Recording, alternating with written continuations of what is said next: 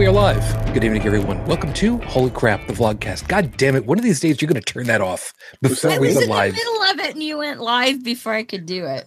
Like it's my fault. The vlogcast that comes from a skeptical point of view to answer some of the questions of why. This vlogcast started as a combination of spite and the Streisand. You know what? The mood is wrong now. The mood is wrong. So, you know, Thanks ever so much. Screw y'all. Thanks, Trump. I'm your main host. I'm known as Shujin Tribble pretty much everywhere. Shujin. You can find me on pretty much any social media that way. Let's go ahead and introduce you to, well, whoever is still not in a food coma, at least at this point, which, of course, brings us over the border because they don't have food coma weekend this weekend. Back again. Welcome back, Dallin. Yeah, we just have the shopper's hangover from Black Friday. Yeah, tell me about it. From north of me over to Ontario. Shopping? Yes. Shopping Good morning, heretic woman. Good morning. I didn't shop anywhere on Friday. Good choice. From the Midwest of the U.S., welcome back, Bridget. Everything cool now? My computer keeps freezing up for some stupid reason, but howdy, and I don't do Black Friday either. Yeah, it's probably because it's minus 20 Celsius out by you, I'm sure, at this point. I'm going with that story. I don't care at this point. Speaking of hot air, just outside of Washington, D.C., good morning on Renaud Tech. Hi. You're not the cause of it. That's okay. You were referring to Washington, D.C. Okay, right. I'm sorry. I thought you were referring to me. It's like, no. I know I'm full of hot air, but you don't have to remind me constantly. It's not the hot air that I have a problem with. It's the methane that I've got a problem with. That's the problem. Well, stop pulling my finger. I do. Speaking of pulling my finger, I have my Hilldale brand pork rind today. Not even 2 minutes in, and the show's already taken a disturbing turn. Wow. That's okay. For lonely people like me, Thanksgiving shall forever be known as Spanksgiving. Well, that's okay. Dallin has a lovely giant portrait of a pussy behind his head. So, this coming from the woman who showed me off her black pussy earlier and named it after some other podcaster. That's well done. No, actually, I named her before the other podcaster. But you know, wait, which pussy was that? That would be 3. You're muted, Dallin.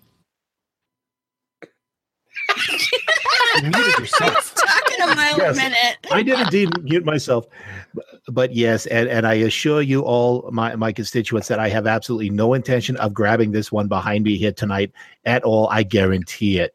Believe that. Then he reaches back there and goes honk. Good at that, and considering what the horn like you get on a bicycle. Yes. Now it goes. No! Wow, one would. No, wait, which ones are you grabbing, heretic woman? Yeah. Okay, the one she's grabbing is the one that gets you charged with assault. Just ask Roy Moore. I'd rather be charged with pepper. It's a better seasoning. I'd rather be charged with lithium ion. But moving on, go. Hurry. No, I was going to say, okay, if we're going to be doing horns here or anything like that, like, come on. If you're going to go that route, you go all out. It's the auga. Yeah. Oh, something like that. He's not going to grab that one behind him because that's that loser.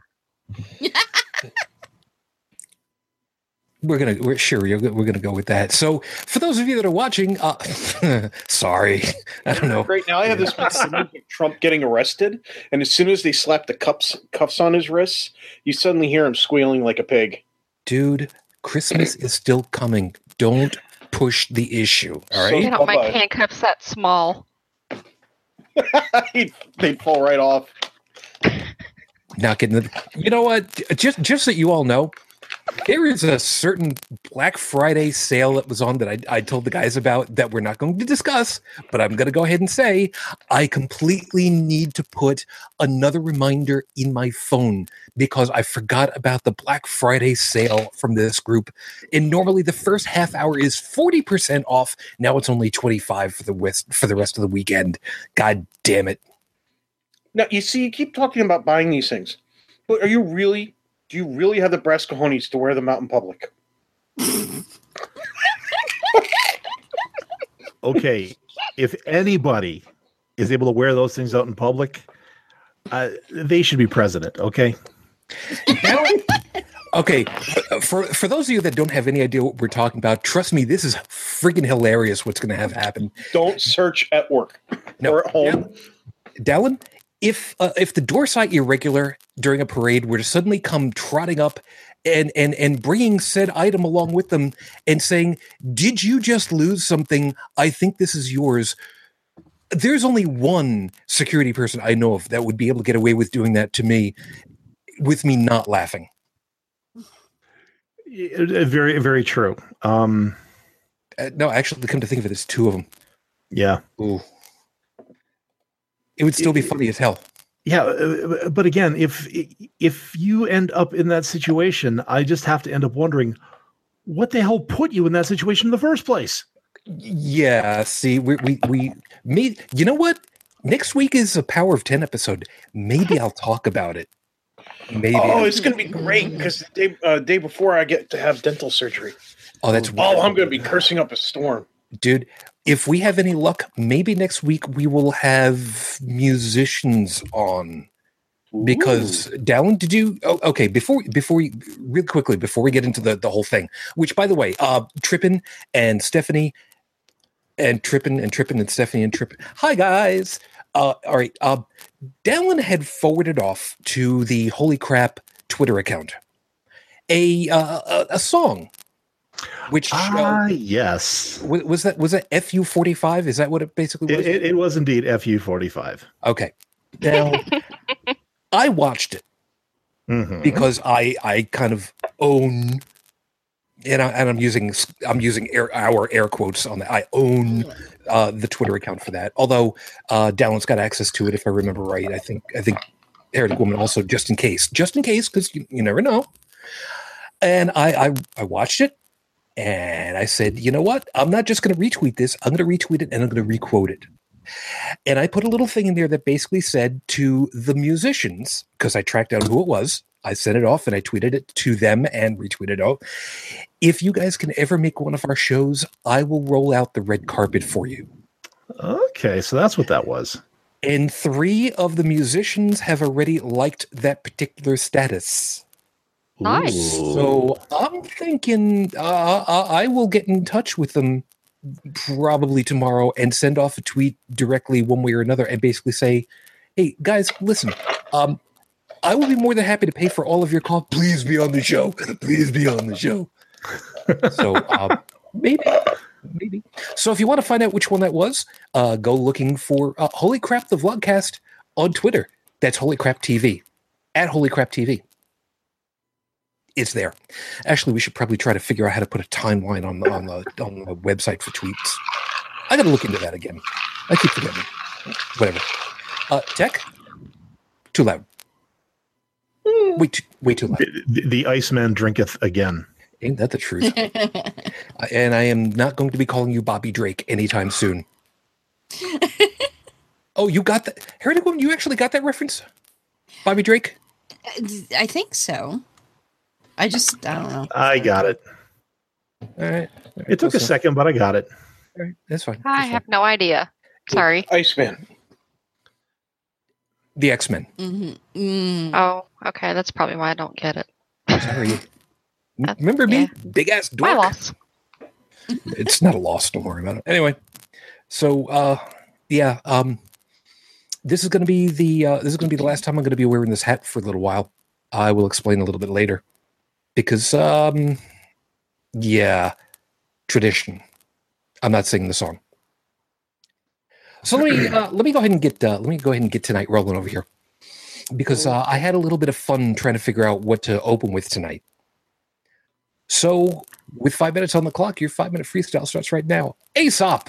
At least I'm pretty sure that's how it's pronounced. I am not really too sure. I mean, this name is Greek to me, so whatever the hell.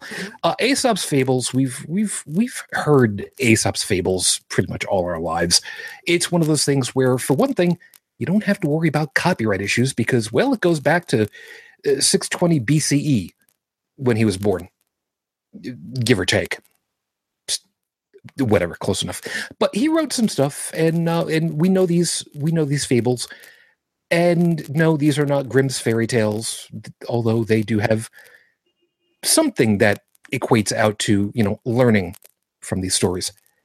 And within the last 48 hours, 36 hours almost, I had to kind of try to figure out which of the two most famous ones I was going to use, and I wasn't really sure. I was considering the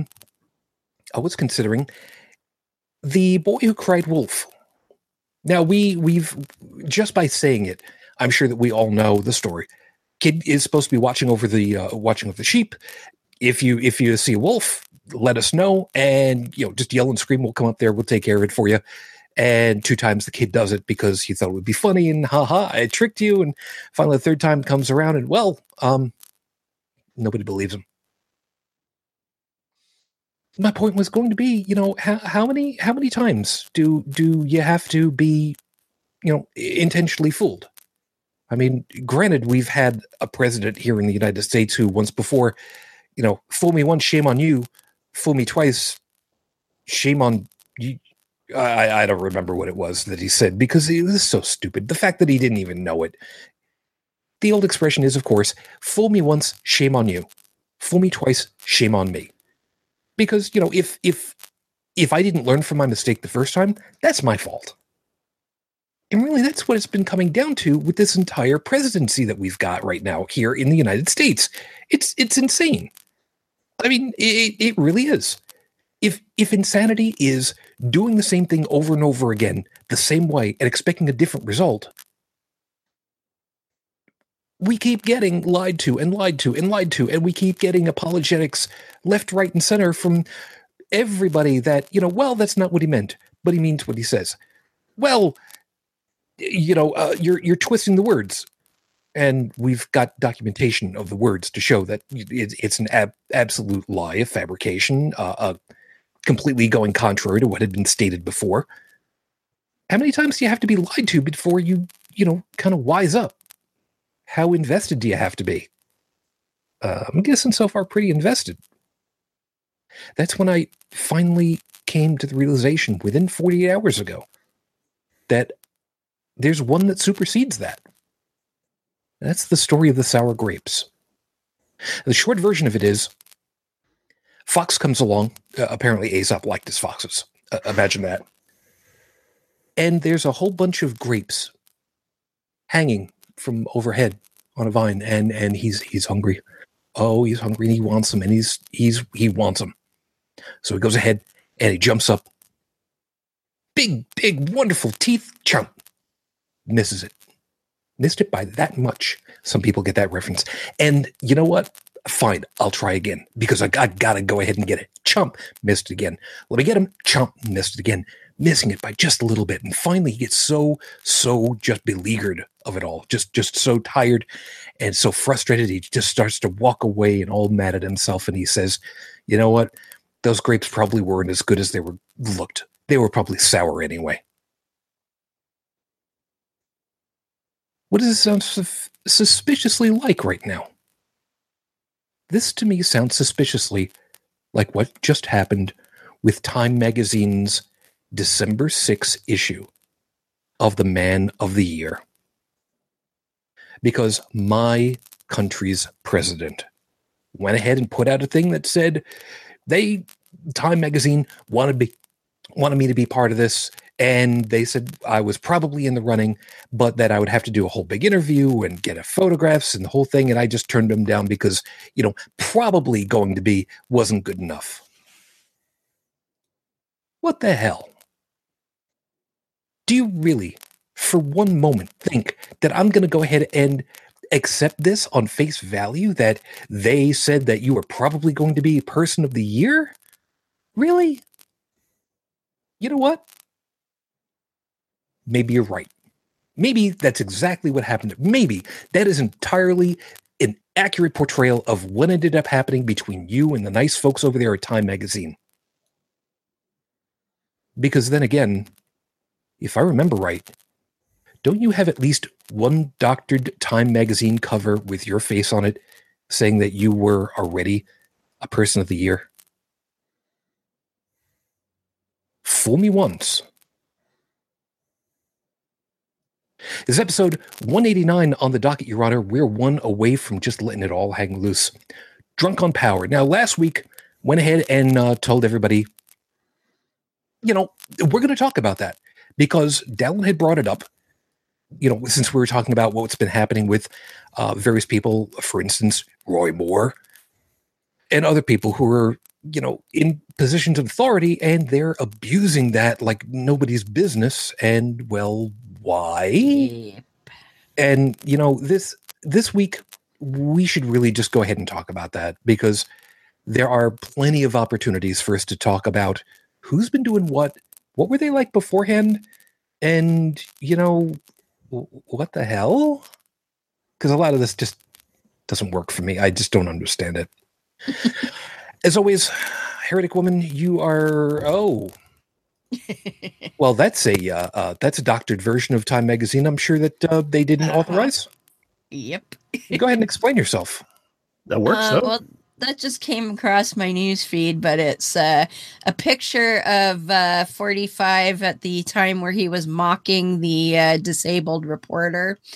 And it says, pervert of the year, groper in chief, grab him by the pussy. When you're a star, they let you do anything. Yeah. P.S. That's 29 tabs you have open on that one. I just checked. You were counting. I told you every time you see me doing this, that's me counting. Yep. And anyway, I shut down a few before we started. Like that really makes any kind of a difference. You do realize, of course, that taking a bucket of water out of the ocean doesn't really change much of the ocean. You know that, right? Because eventually it all seeps back down. By the way, I've been eating my grapes, and I can tell you they're not sour. Well, that's very nice for you. I couldn't tell that from... It's all black and white. The hell do I know? Anyway, so Heretic Woman, we briefly mentioned to each other before the show. I went looking this week. Google's newsfeed has nothing on Rafe Badawi at this point. Nothing. So nothing here. Unfortunately, like I keep reminding you, that's much more the norm than not. As of the recording of tonight's show, this is now 5 years, 5 months, 10 days since Rafe Badawi was unjustly incarcerated for thought crime. Our thoughts and our hopes are still with you and your family. We keep hoping, man. Keep hoping. So let's go ahead and talk through some of this. I'm sorry, I'm looking over at the I'm looking over at the live chat, and I don't understand any of that. We have viewers. Yeah, well, yes, we do. But at the same time, I got a couple of people who chimed in. I don't know. Some of it is in Spanish, and my Spanish is negligible at best. So, you know what? Whatever. It doesn't matter at this point. I'll see if I can check it out in a little bit. But basically, it's not. It's somebody not putting in links to something. Whatever. I don't mind. Not a worry. Anyway, so, fries are done. Yeah, there you go. Yeah, and by the way, I do need to add, because it's just so delicious. The announcement that the current president put out, the tweet saying that, you know, well, they said I was probably in the running, but, you know, the whole thing. And yeah, the guys over there at Time Magazine came back and they said, no. He made a public statement. Trump's a lying asshole. Well, not exactly. That is a very good paraphrasing of it. Sure, I'm going with that. They said paraphrasing, BS. I think. Well, you know, fake news and all that shit, right? Yeah, they did. They did use the term BS. Yes. Now, for a group or even an individual associated with Time Magazine to use the term BS very specifically, you can pretty well guess they felt rather passionate, very likely, about that. And I can't say as I blame them one bit. So, absolutely. Mr. 45, here's to you and bringing together the country in a way that nobody else could. We all know how to spell dumbass with two letters. Yeah. Yes, we do. It's Dumas.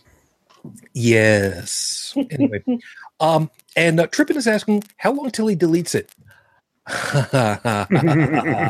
Now this kind of feeds into the whole thing, because I don't know how many of you are at all privy to this kind of thing, but our current president has gone ahead and said that his personal Twitter account should be considered official word from the office itself. Oh, wait! This gets to be beautiful. That means that it's quite literally a federal offense for him to destroy official documentation. So, yeah. So to that end, Bridget, what was that? 17 minutes of audio tape that was from the Nixon White House. Is that what it was? I don't remember exactly, but something like that. Just give me something like that. Yeah, just something like that. Something like that. You know what the hell, man? 18 minutes. I love a... You asked. And I'm just, when is he not lying? Let's ask that. You know what? Hold on. You know, he talks less like a politician and more like a car salesman. Yeah, you think? Yeah. Okay, so if we're gonna figure out, I've got post-it notes. I'm sure I can take down every time that he hasn't been lying since the turn of the century. So. Yeah, I'll keep that in mind. You notice that it's blank right now? Yeah.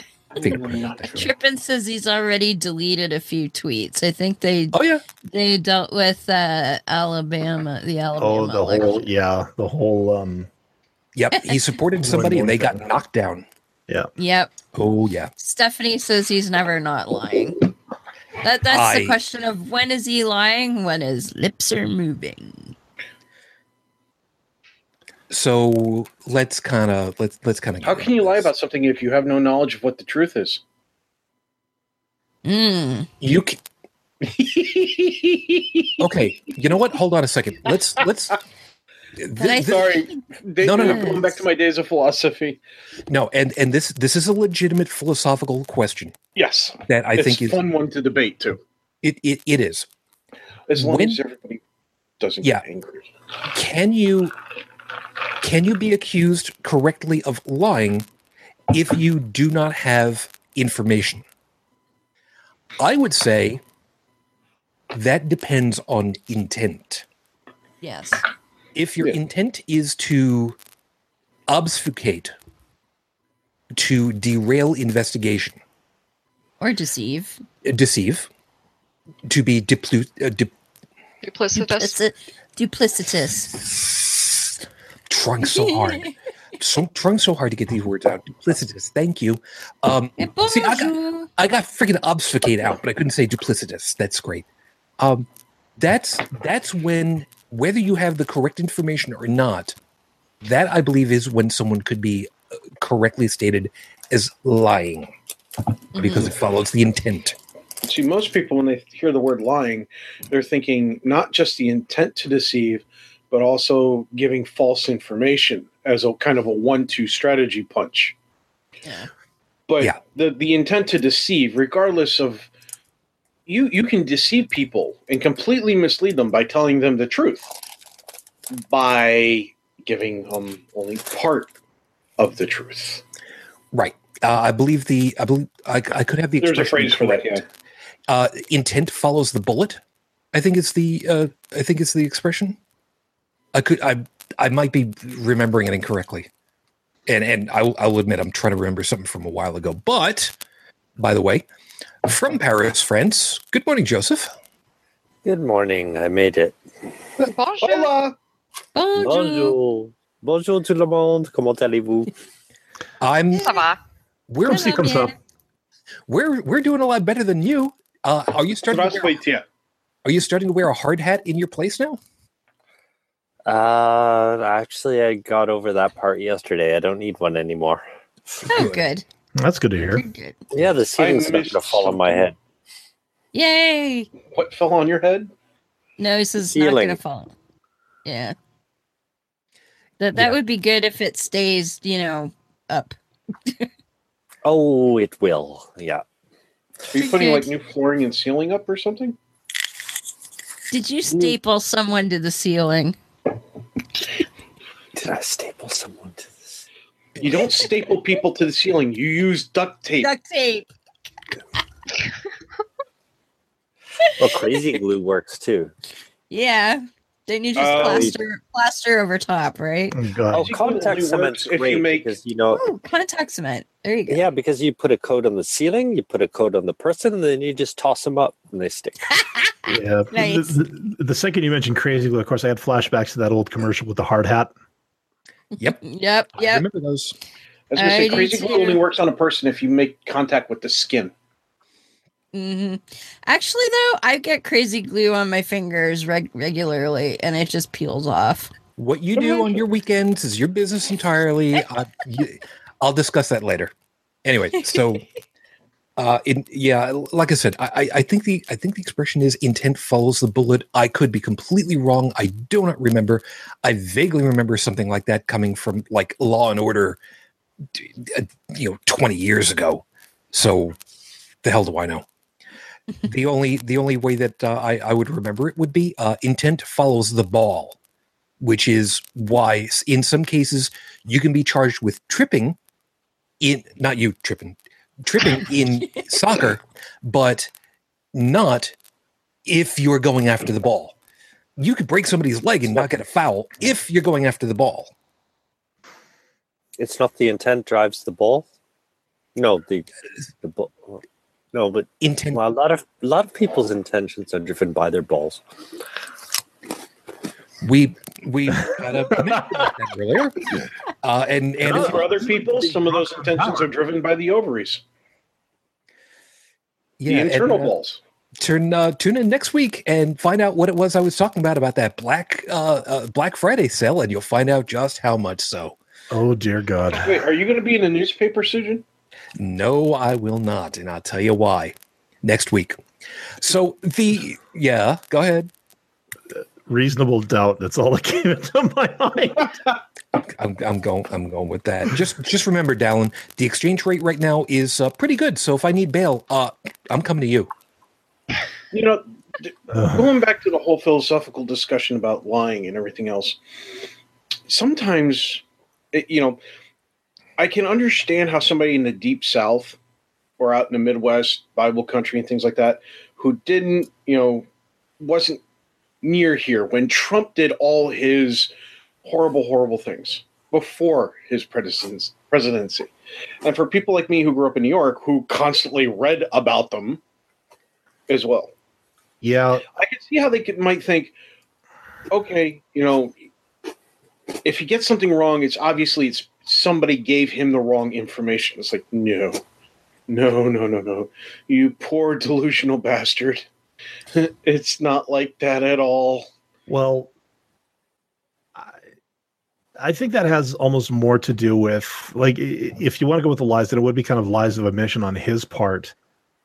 And I'm not sure if what you would call I don't know if it would really be a lie of exaggeration or whatever. But there's a couple of great videos, compilations of 45 during the campaign trail, where it's nobody's better at free trade than me. Nobody understands the LGBTQ community better than me. Nobody understands Washington better than me. And it's like a 5-minute screed of him, like, nobody's better than me. Like, he basically marketed himself as, the greatest thing since sliced bread in the political arena. And the way he did it with his attitude, his ego, and everything else, it keyed into something that, and now they say, well, he must have been fed the wrong information, because he played himself up as the flippin' messiah of the South. The Washington of everything. Yeah, but like the Washington outsider who's going to drain the swamp, he's going to get rid of corruption. He's going to replace the establishment with, fresh, brave, new ideas. And, this presidency is going to take a completely different turn from where it was before. And given the repressed anger of the South, and we've talked about the whole anger thing before, like, he keyed into it. Oh yeah. And so now when he's caught in these lies, the reason he's still getting the support, it's apologetic level mental gymnastics on the part of his most diehard supporters, saying like, well, it must have been something else. And then they come up with something that would make Ken Ham go, are you frickin' serious? But it still plays because it's him. Yeah. Yeah. It's unfortunately true. All too true. You know, what really scares me is that, you know, kind of circling back to the whole topic, drunk on power. Like, is he at the point where he's actually starting to believe his own BS?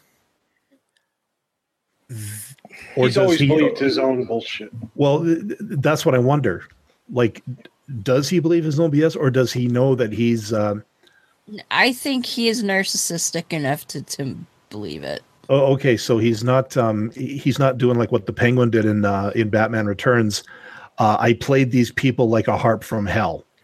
Well, all right. Now, all right. Before we go any too deep into this one, we are not ourselves psychologists, psychiatrists, or specializing in any way in determining what a person's intent is, nor are we, unfortunately, inside or fortunately inside of said person's head, a la being John Malkovich, although that would be really freaking trippy, man.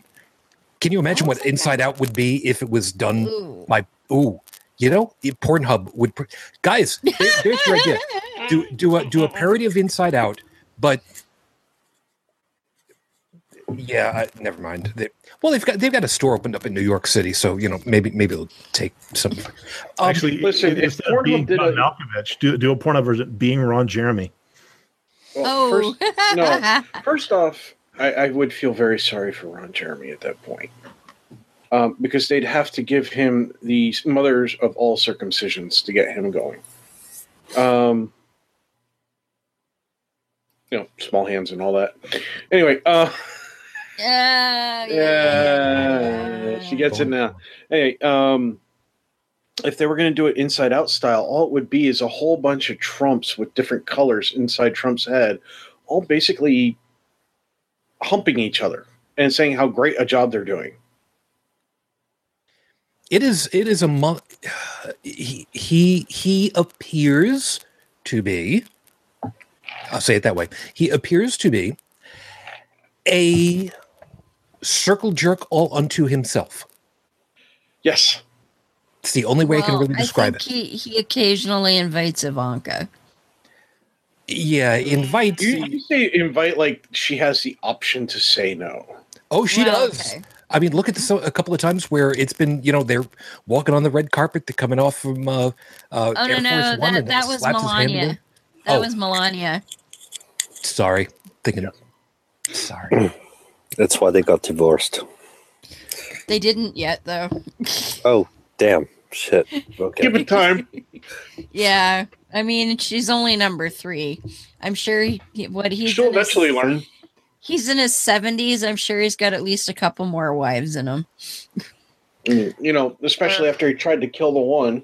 Well, there's room enough. Yeah. Yeah, and meanwhile, Trippin is also reminding us, don't forget his daughter. That's what I said, Ivanka. Yeah. And I think the point is probably don't forget that it's his daughter. Uh-huh. And that's the piece that, you know... And that becomes a literotica project. Yeah, another time. Another... I wonder if that would affect his voter base. No. And that's the thing that the man just endorsed Roy Moore. I don't think there's look at the Mormons. Anything.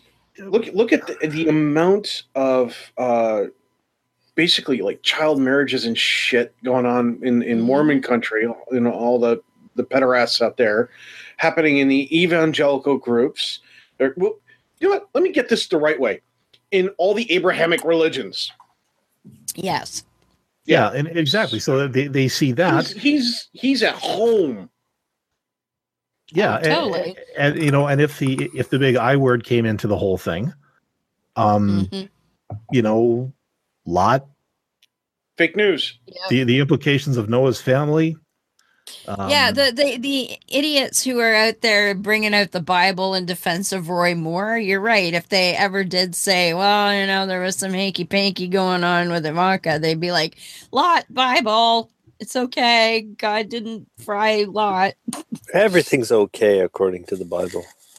Yep. And at the same time, everything isn't. Gay marriage.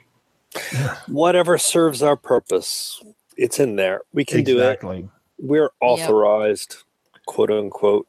Yeah, and you know, I go back to it, and I still cannot figure this out. Like, I always thought the term apologetic, at least in a biblical sense, was a pejorative. Like, am I right in saying that? Yes. Well, for me, anyways. Well, wait a minute. From whose point of view? Meaning, who's listening to the word? Well, that's the thing. Only the Catholics use the term as a non-pejorative term. Actually, they're quite even proud of it. They when I was going to... But people like Matt Slick are proud of it too, though. And he's also an asshole too, so, you know. Well, yes, but he has his whole Karm website that he flaunts. Yeah. It doesn't matter. He's still an asshole. Joseph, go ahead and finish off. Yeah, in Anglican seminary, there was some...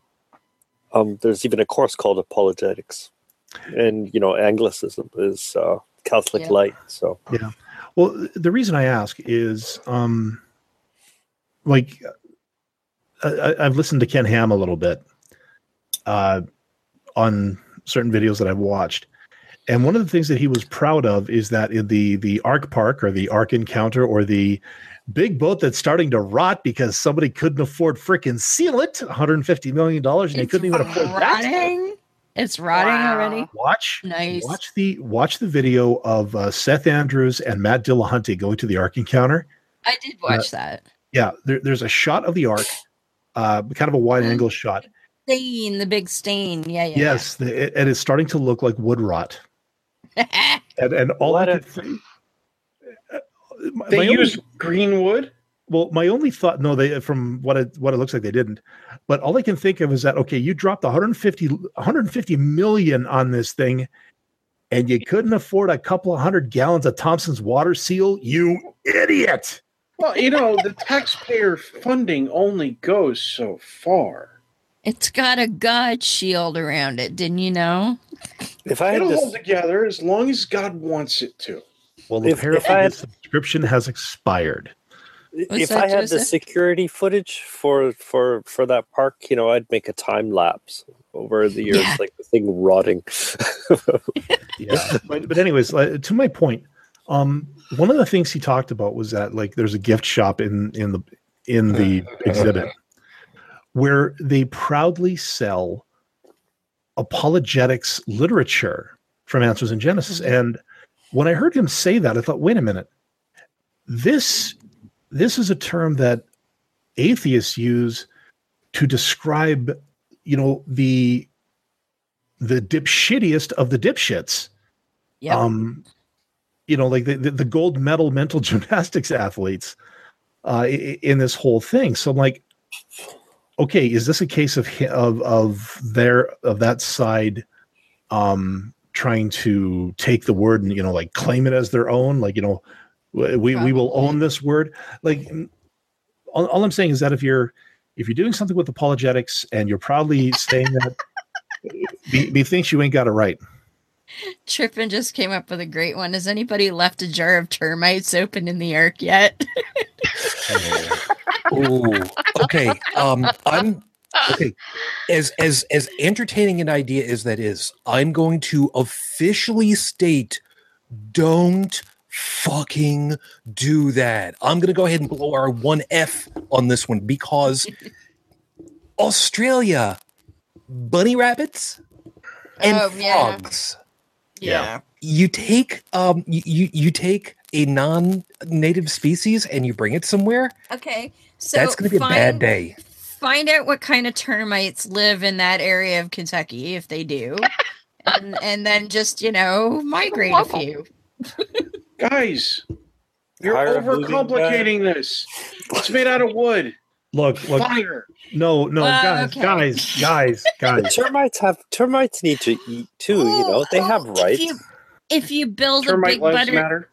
If you build a big butter Jesus on top of it, God will hit it with my lightning. That's true. Problem solved. No, guys, look, David Silver has already. Touchdown, Jesus. Don't look. When the state of Kentucky finally puts this place up for auction because it's not making any money, and we all know AIG is going to default on the payment. David Silverman has already got dibs that he wants to turn it into the American Atheist headquarters in Kentucky. Nice. That'd be awesome. Where are all the atheists based at? I see that big boat over there. Yeah. Yep. Silverman. That never existed. But yeah, it's the American Atheist Great Big Big Dam Big Boat. Big Al's Big Gay Atheist Boat Ride.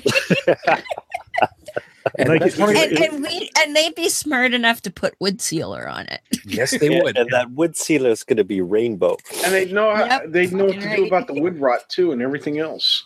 Yeah, you know what? I would, if they decided to crowdfund that, like if American Atheists decided to crowdfund to get proper wood sealant and maybe replace some of the parts that are starting to rot out, I'd be up for that. Yep. Buy a couple buckets. If that's part of the GoFundMe, maybe one of the perks, you pledge, say, I don't know. No, say you pledge the cost of a can. Well, no, yeah, okay. Well, no, no, and you get like your name engraved in a little section where that can was used. Yeah, cost of a can, you get your name engraved. Cost of, say, 3 cans, you get free membership to the FFRF. Yay, that's cool. Okay, but there's also another reason why we're going to go ahead and use that as the base of operations. Because with the way the runaway gases are going, we're going to need that because freaking sea levels are rising still. Thank you very much, because there are fucking people who are in positions of authority in my country about the science and environmental who don't believe in science because they don't believe in science. Except that it doesn't float. That boat won't float, huh? And it doesn't need, hold it. It doesn't need to float.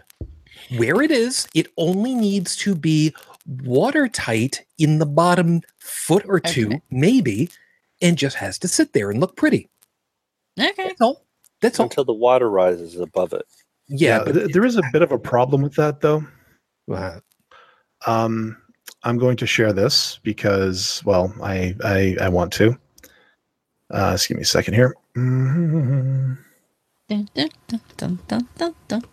Yeah.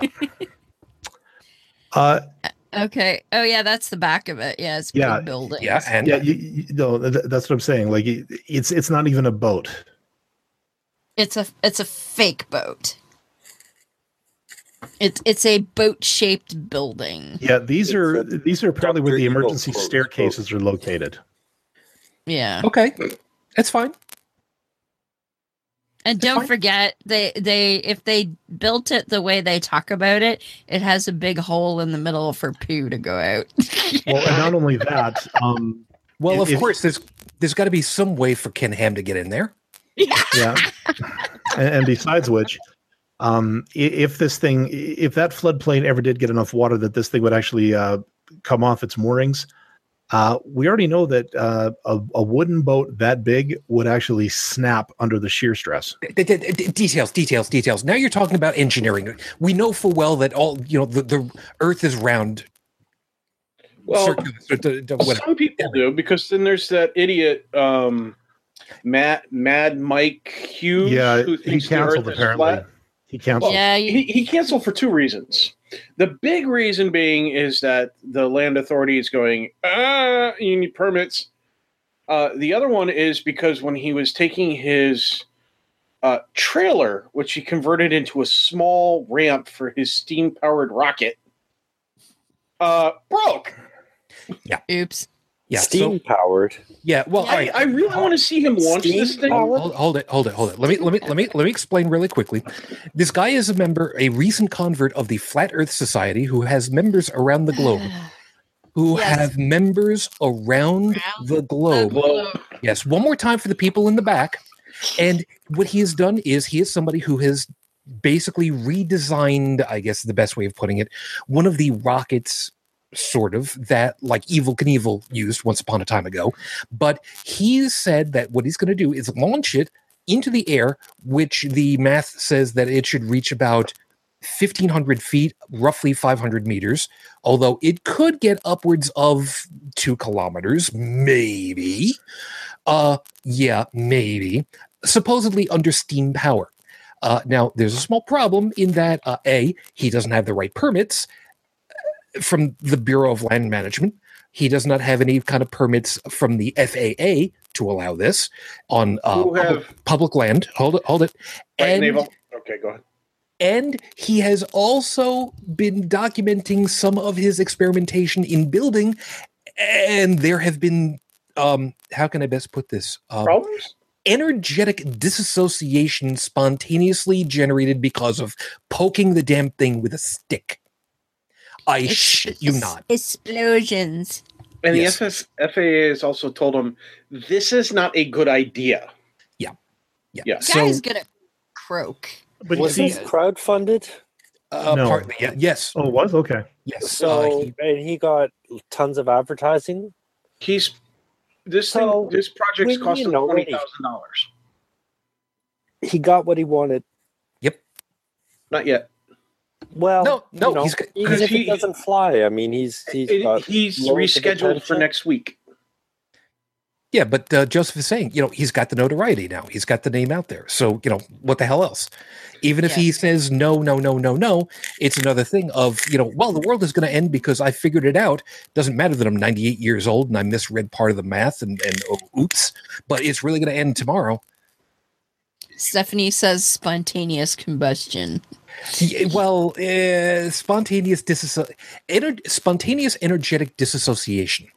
But it's... Okay. Steam powered. Yes. I don't want to hear about that. I have not looked into the how it's supposed to work.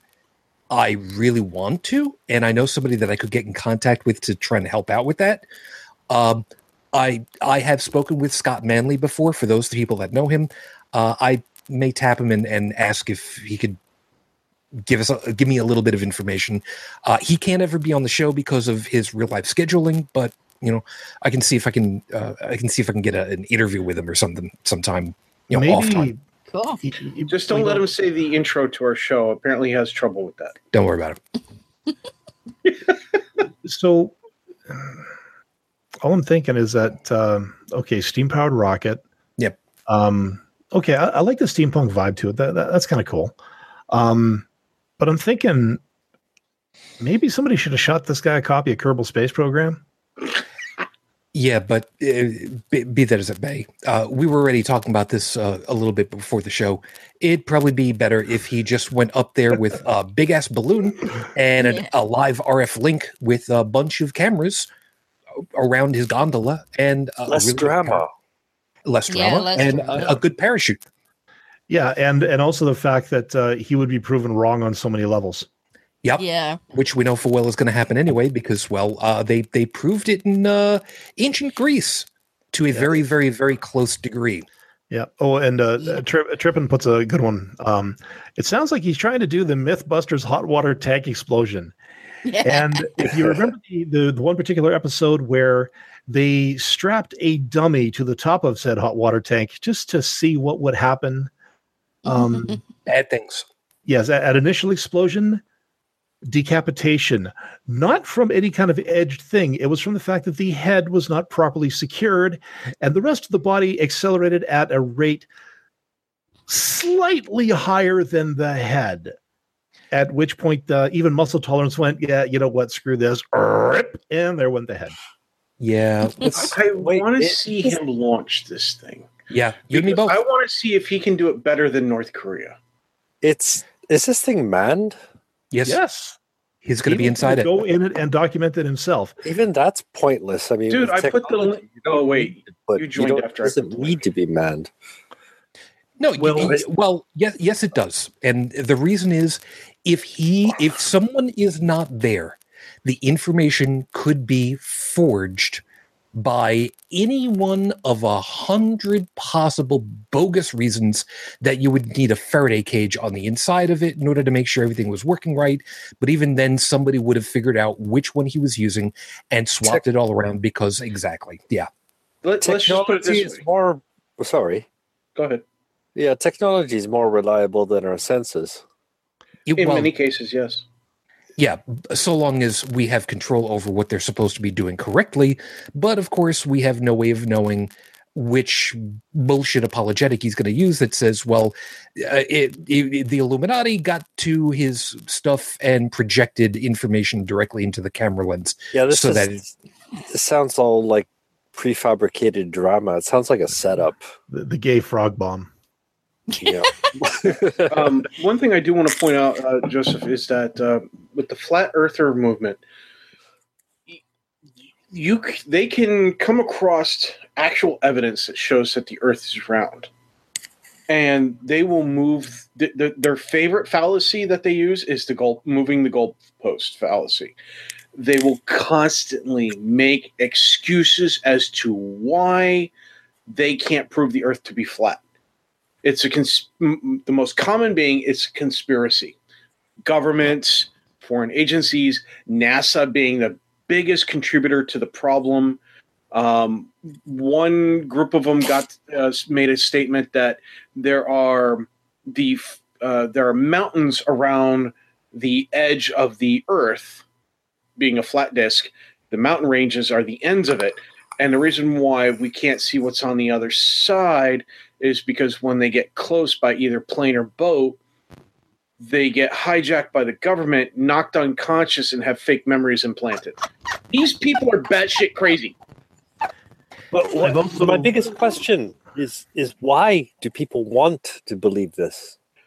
Now they want to feel like they're special and that they are smart enough to figure out something that nobody else can figure out, and that they can see through the quote lies, etc., etc. And I think it's also important to divide the people spreading this bullshit and the people believing it, because like this guy, Mr. Rocket Man. Who knows? If this guy gets up there and sees for himself that, oh wow, look, the math is real, it's not a fake, he may wake up. I'm not saying because he looks like the kind of guy who's willing to be dedicated enough to find the truth. You know, damn everybody else, I've got to see it for myself kind of person. But you're right. The odds are against that, but the math part of my brain saying there is a small chance, and I'm hoping that the very small chance of him just being that kind of extreme go-getter opens up his eyes. I'm thinking Wile E. Coyote at this point. Super genius. Wile E. Coyote. Not quite. The cartoon physics? Yeah, no, I'm thinking more the... I have strapped a rocket onto my back. I have lit the fuse. I am now in the starting running position to go after the Roadrunner, and one of two things happens. Kaboom. Or rocket ignites, and he gets moving, and he gets moving, and he gets moving, and there's the wall. Yep. Or he goes off a cliff and falls off the bottom of the rocket. Yeah. There's another piece about this, and I was just pulling it up. And by the way, I'm hearing some weird stuff going on with the audio on my side. So if you folks, okay, if you guys who are listening to the show after the fact are hearing this weird stuff going on with the sound, we know, I know, there's nothing that we can do about that. Unfortunately, this is what happens every once in a while with weird networky type stuff. So please, if it continues to happen, please just bear with us. I did pull it up only because I was thinking about it. One of the tallest buildings in the United States, not too far away from Renaud Tech, is the Empire State Building, with the observatory at 1,224 feet or 373 meters up. This would be an optimal height for this guy to just go ahead and say, you know what, instead of blowing myself up, I could just go up there. Yep. And take a look, because it's close. It's off by about maybe 10%, maybe. Yeah, but what you forgot though is that when you go into the entrance of the Empire State Building, I know. Yeah, NASA has an odorless, colorless gas that you inhale, and if you go up to the observatory, your brain has suddenly been altered so that you actually can see the curvature. Don't you know? Basically, you got gassed with LSD. It's a natural defect in the human eye that don't forget, some of these people are paranoid because of all the crap that's been going on. You know, they look at what our government does. They look at these politicians, what they do, what they get away with. They look at who owns the newspapers and the news television stations. I mean, if you really look at this stuff, it's not hard to see why so many people believe some of the conspiracies. Now, granted, the one I mentioned earlier, that's really batshit out there. But some of the other ones, like where politicians are influencing newspapers or news companies, that we've already proven that, and vice versa. We've got the big guys buying out multiple competing news stations and going, okay, you're going to say one thing, you're going to say another, and this guy over here is going to give us money for it. Well, I see the same thing happening everywhere. I mean, it's just it's credulity. I mean, it starts there. I mean, it's something about the human condition where as long as there's people willing to believe this sort of shit, there's going to be somebody going to be taking advantage of it. Yeah, but some of the stuff that that they believe in, which is true conspiracies, some of it starts from looking at things that are actually going on and going, that's really, really wrong, and that could lead to potentially to this, and then their brains are going, oh god, I bet they're doing that, they must be doing it, it's a conspiracy. That's all that's all it takes to get to that point. The only two things I had, the two biggest conspiracies that I've had to endure, of course, are this flat Earth, and the other one, of course, is the moon landing. Now, you look at a guy, Dr. Phil Plait, the bad astronomer himself, or mad astronomer, I guess. I'm not sure which one he uses these days. This is a guy who took on the most robust moon landing hoax conspiracy theorist guy, and systematically, scientifically, and completely dismantled every single argument this guy threw at him using actual science and proving beyond a shadow of a doubt that, we were there. This was not a backlot thing in Hollywood. This was not Area 51. Now, the only thing about the moon landing conspiracy that could tweak somebody is look at the political climate of the day. John F. Kennedy said, we will put a man on the moon before the end of this decade. And they kind of squeaked it, July 1969 is when it happened. I could see them wanting to put on a big production to continue, to stir the patriotic spirit, because, he was very charismatic. I could see it as a desperation play, but I'm sorry. I look at those. I look at the footage and everything from that. I look at TV and movies from around the same time period. Yeah, it's not the same. Like there was not a single Hollywood production company on the planet that could pull off footage like that in that time era. But the question I have with the flat earthers is, like I said, with the moon landing, I could see a reason. Desperation, patriotism, gotta beat the Russians, yada, yada, yada. What's the goal here? I mean, to be able to say that, we put one over on the government, to me feels like small potatoes. Like it's, these guys are like rebels without a cause or without a clue. Well, okay, without a clue is obvious, but they seem to me to be rebels without a cause. Yeah. Now there's a reason why I wanted to let this all play out as long as we have, because this doesn't sound like something that should have really worked together with all this But the reason is, and follow me on this a second, there are a lot of people who believe stuff that is wildly inaccurate for really bad reasons, who could have incredibly selfish motivations, and, well, they're generally speaking not hurting anybody, although they could. Case in point, the anti-vax folks are hurting people. Now, we're not talking about the anti-vaxxers. We're not actually talking about the flat earthers.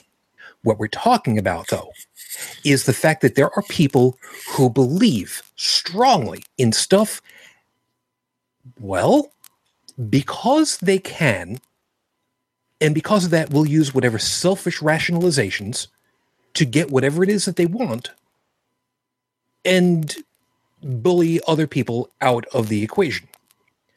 Now, Joseph had mentioned that this idiot, who is very likely going to end up blowing himself to smithereens, which... I really hope doesn't happen, because then he's a martyr. He could have just gotten a whole bunch of extra money, which he did. He got double what he was asking for in Kickstarter or whatever group it was, but he's got his notoriety. Okay, so he's got something of value for him. Whether he was going looking for it or not, he's got it, which then gives him clout to go ahead and do whatever it is that he's going to do later. Maybe he's going to write a book. Maybe he's going to go on tour. Only to the credulous. Right. But now we've got the people who are in positions of authority, a different type of authority. He's going to be viewed as an authority because he will have gone up there and done, and he's going to not be able to see the curvature of the earth at the range that he's looking at because of your bullshit. Trippin had also mentioned, by the way, the observation level of the, and I'm going to probably mispronounce it, Burj Khalifa? Oh, the Burj Khalifa, yeah. Burj Khalifa, okay. And I pulled that up. The observatory on that one is over 800 feet tall, over 555 meters up. And, yeah, you can see curvature from up there. So, dude, much safer that way. But, again, the elevator thing, I get that. Anyway, so the problem that we've got are there are people who are in positions of actual power and actual authority who are, you know what, this I don't know of any other way of putting it, who are fucking people over. Yeah, I know. I get two for the night now. Whatever. But, you've got Roy Moore, who is right now the star child. Do I know that Al Franken is out there too? Yes. But there's a big difference here. And it's not because of a D or an R at the end of their names. What's different is the collateral information. With Roy Moore, we do have accusations that are, yes, 30 or 40 years beyond, but we've also got corroborating evidence. We've got a mall that said, yeah, we said he's not allowed on our property, and it's our property, so we can do that. Because believe it or not, mall is not public property. You don't have a right to go there. It's their property. And if the mall company, the company that owns the property, says you're not allowed there, guess what? They will kick you out. They will say you don't come back again. And if you do, you get picked up by the actual constabulary, who will say, yeah, we're now going to charge you with trespassing. And we really don't suggest that you try this again because, this mounts up like savings bonds after a while. So we've got these people who think that they can get away with freaking anything. You can grab them by the pussy because you're in a position of power and authority. You have teachers who are having sex with their students, whether they're adult or not is immaterial. You've got people who are in jobs who are managers and higher who are saying, look, you want to keep your job or not? And you want to go ahead and you want to lodge a sexual harassment case? Well, you're going to have to go through somebody that I put in the position of the head of that group, and who are they going to believe? Mm-hmm. And let's not forget the big elephant in the room, the Catholic Church. Yeah. Mother of Christ. Ain't that the case? And not just the Catholic Church, but how many other smaller churches, like these ones in, Broken Testicle, New Mexico. Like where the population of that town could fit inside the church. There's that. There's institutions like the Jehovah's Witnesses and the Mormons. Exactly. Yeah. Oh, hold on a second. You're hold still kind of robo voice there, heretic one. Yeah, you remember the old audio thingy? That's what's happening for you at the moment. What audio thing? You've got that thing where you sound like you are not getting full network quality through, and it's breaking down. Mm-hmm. Not quite sure what that's going to be. No. Or maybe she'll just do it the easy way and just rage quit on us. You know what? No. Hey, that's three. That's three. Forget how she fixed it before. Relabel the show. She got off the call. She got back on the call. Ta-da! It's better. Still very quiet though. You know what? Just quiet. It's fine. It's fine. It's fine. It's fine now. Thank you. Reboot the show. So anyway. So have you tried turning the internet off and on again? Don't even fucking joke right now. Unplug it, wait 10 minutes, and then plug it back in again. No, ladies and gentlemen, if you want the Republican people to contact their Republican representatives to make sure that they vote to keep net neutrality laws in place, go tell all their children who love watching cat videos on YouTube and those sorts of things. They love seeing all the memes and music videos and everything. They spend all day looking at that stuff. Tell them that their parents don't vote to keep net neutrality. They're not going to be able to look at that stuff anymore. I guarantee you by the time the holidays are over, by the time this weekend is over, everybody will be voting to keep the net neutrality laws in place. Just tell everybody that uses Pornhub that they won't be able to look at it anymore. Oh, so the Mormons will be adherent to neutrality. Yep. Here's another thing, though. This kind of deviates a little bit. Okay. I'm not trying to bite the hand that feeds us because, this is YouTube after all. Yeah. Now, if you've been following any of the socio-political stuff, yes, I did roll my eyes a bit at that on YouTube.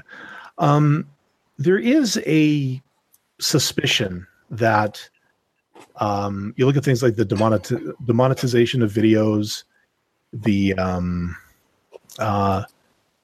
seeming censoring of opinions that are not left enough in some cases. Mm-hmm.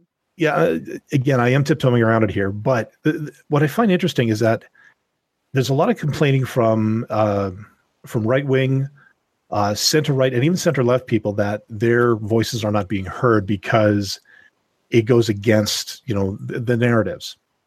And people at YouTube and other places are in positions of power that they can censor that kind of stuff, or they can, people at Google have the power to remove certain things from their search engine algorithm. So, if you go looking for, let's say, white power, I don't think it'll happen now, but if it keeps going the way it is, what you're going to find is that white power is going to be the name of a power company run by a guy named J.M. White or some shit like that. And that's all you're ever going to find. So if the conservative government in the United States votes to repeal net neutrality, given the climate of a lot of internet companies and internet sites out there, they could actually end up silencing their own voice. Mm-hmm. Imagine if, for instance, dailymail.com, the Daily Wire, Ben Shapiro's website, podcast, whatever. Suddenly Google, because they don't have to put up with that kind of shit anymore, they just get rid of it. And ISPs that are, heavily anti-conservative suddenly starts slowing down traffic, throttling on those sites that would support the government that took away net neutrality in the first place, really kind of shooting themselves in the foot, like I said before. Yeah, once upon a time ago, there was some procedural thing that was going on in the government over here, and the Democrats were trying to push for some. Forgive me for using the expression, it's the only one I can think of, whatever was supposed to have been the quote-unquote nuclear option for whatever reason. And people were saying, you really don't want to do that, as appealing as that is, because that's going to go ahead and bite you in the ass on the way out. And, you know, this... Especially if a hacker gets a hold of it. Yeah. What Dallin's talking about is, you know, not... It's not something that should be completely forgotten either. Yeah. I mean, if you go with the idea that money is what's going to be the final driving force, well, who's got the vast majority of the money? Well, that's 0.01%. Yep. That's part of the problem. Now, of course, who doesn't? The people that they want to keep electing them. Now, if they can't afford to hear the word, well, that's going to be a problem, because then they got to go and actually invest their time and their money and repeal the stuff that says that churches can't talk from the pulpit about who to vote and who not to vote. You're now, actually not thinking enough like a politician. If the politicians vote to allow the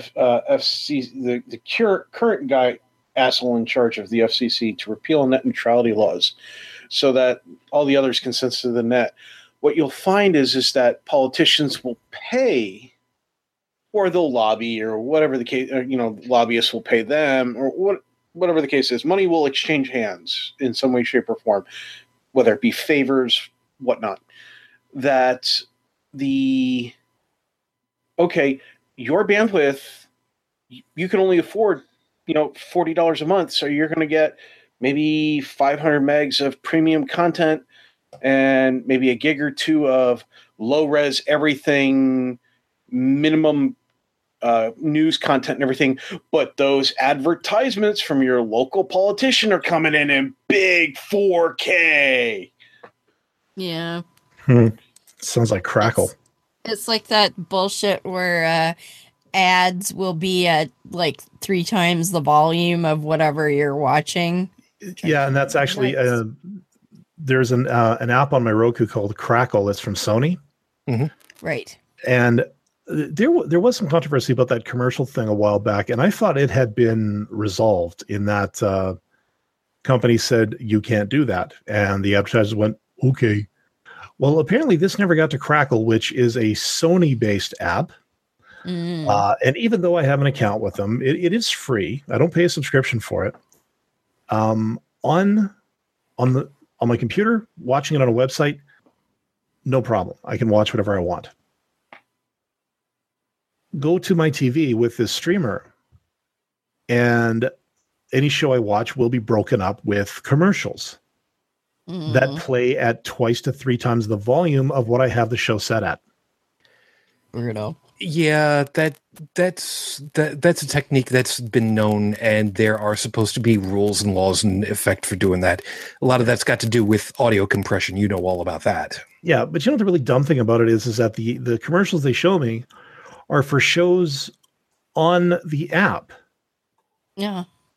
You know, it's not like I'm seeing commercials for, you know, Superstore's latest sale or anything like that. Or deodorant. Yeah, I don't see anything like that. It's just like, you know, hey, if you like this show, you can go watch this show. Yeah. And then they'll play that same commercial again or again. The only commercials I saw that were not related to the app itself was a run of the absolute worst Old Spice commercials I'd ever seen. I get the feeling you know the ones I'm talking about. No, but I can imagine. I have managed to strip a lot of ads out of my life. Yeah. The only time I see ads really is when I'm watching YouTube on my phone, because I have yet to find an ad blocker for that. Or if I'm watching Hulu. Even though I use an ad blocker on Hulu, I would say about a quarter of the ads still get through. Yeah. And most of them are about other shows on Hulu. Yeah. And I'm like, I can browse the site for that shit. You know, like you've got the big banner on the front of the website that shows you all of the new upcoming stuff. Like, why do I have to watch this? Hey guys, just imagine this. They get it to the point of where, oh, you want to load a web page or a video? That's great. Here, watch this 1.5 minute long commercial. When it's over, you have to answer a quiz. What color hat was the guy wearing? What color shirt was the young lady wearing? What product were they selling? Do you use this product in your home? And then if you get something wrong, you have to watch it again. Ugh. Now, before you say this can't happen. Oh, it does. I've had ads on Hulu that make answer these trivia questions, and it's the same damn ad. Like, I've answered them all once. I know all the answers, but you have to now imagine that the answers are more. There are more of them per commercial, right? And that they're variable as to which ones you'll get. Yeah. Just like as if you were taking a CCNA or CCNP exam. Now, see, if I could answer or click a thing that says I've already purchased this product, that would make me really happy, because especially when I do see ads, half the time it's for stuff that I already use. And I'm but the thing is, then what they'll want you to do is they'll want you to go get that product and, you know, hold the UPC code up to your webcam so they can verify it. That's the other thing. Yeah. Could you imagine webcams checking to see your eye movement to make sure you're paying attention to the screen during the commercials? Oh, hell. You remember the great big kerfuffle about the Kinect? Yes. Yep. Yes. That if you go ahead. And this is how it starts. Yeah. By the way. Like if you'd rented a movie on an Xbox app, and there were if the Kinect could detect that there were more than like 2 or 3 people in the place, it would force you to pay more because that's licensing. A group. Yeah. But again, I do call bullshit on that, because I've never heard of it happening. Well, that and the only apps I've ever like really watched movies on it with is Netflix, and I'm already paying a subscription for that. So what? You're going to charge me more because of that 2 or 3 people in place? Who are you? There was a politician in, I want to say it was in the 90s.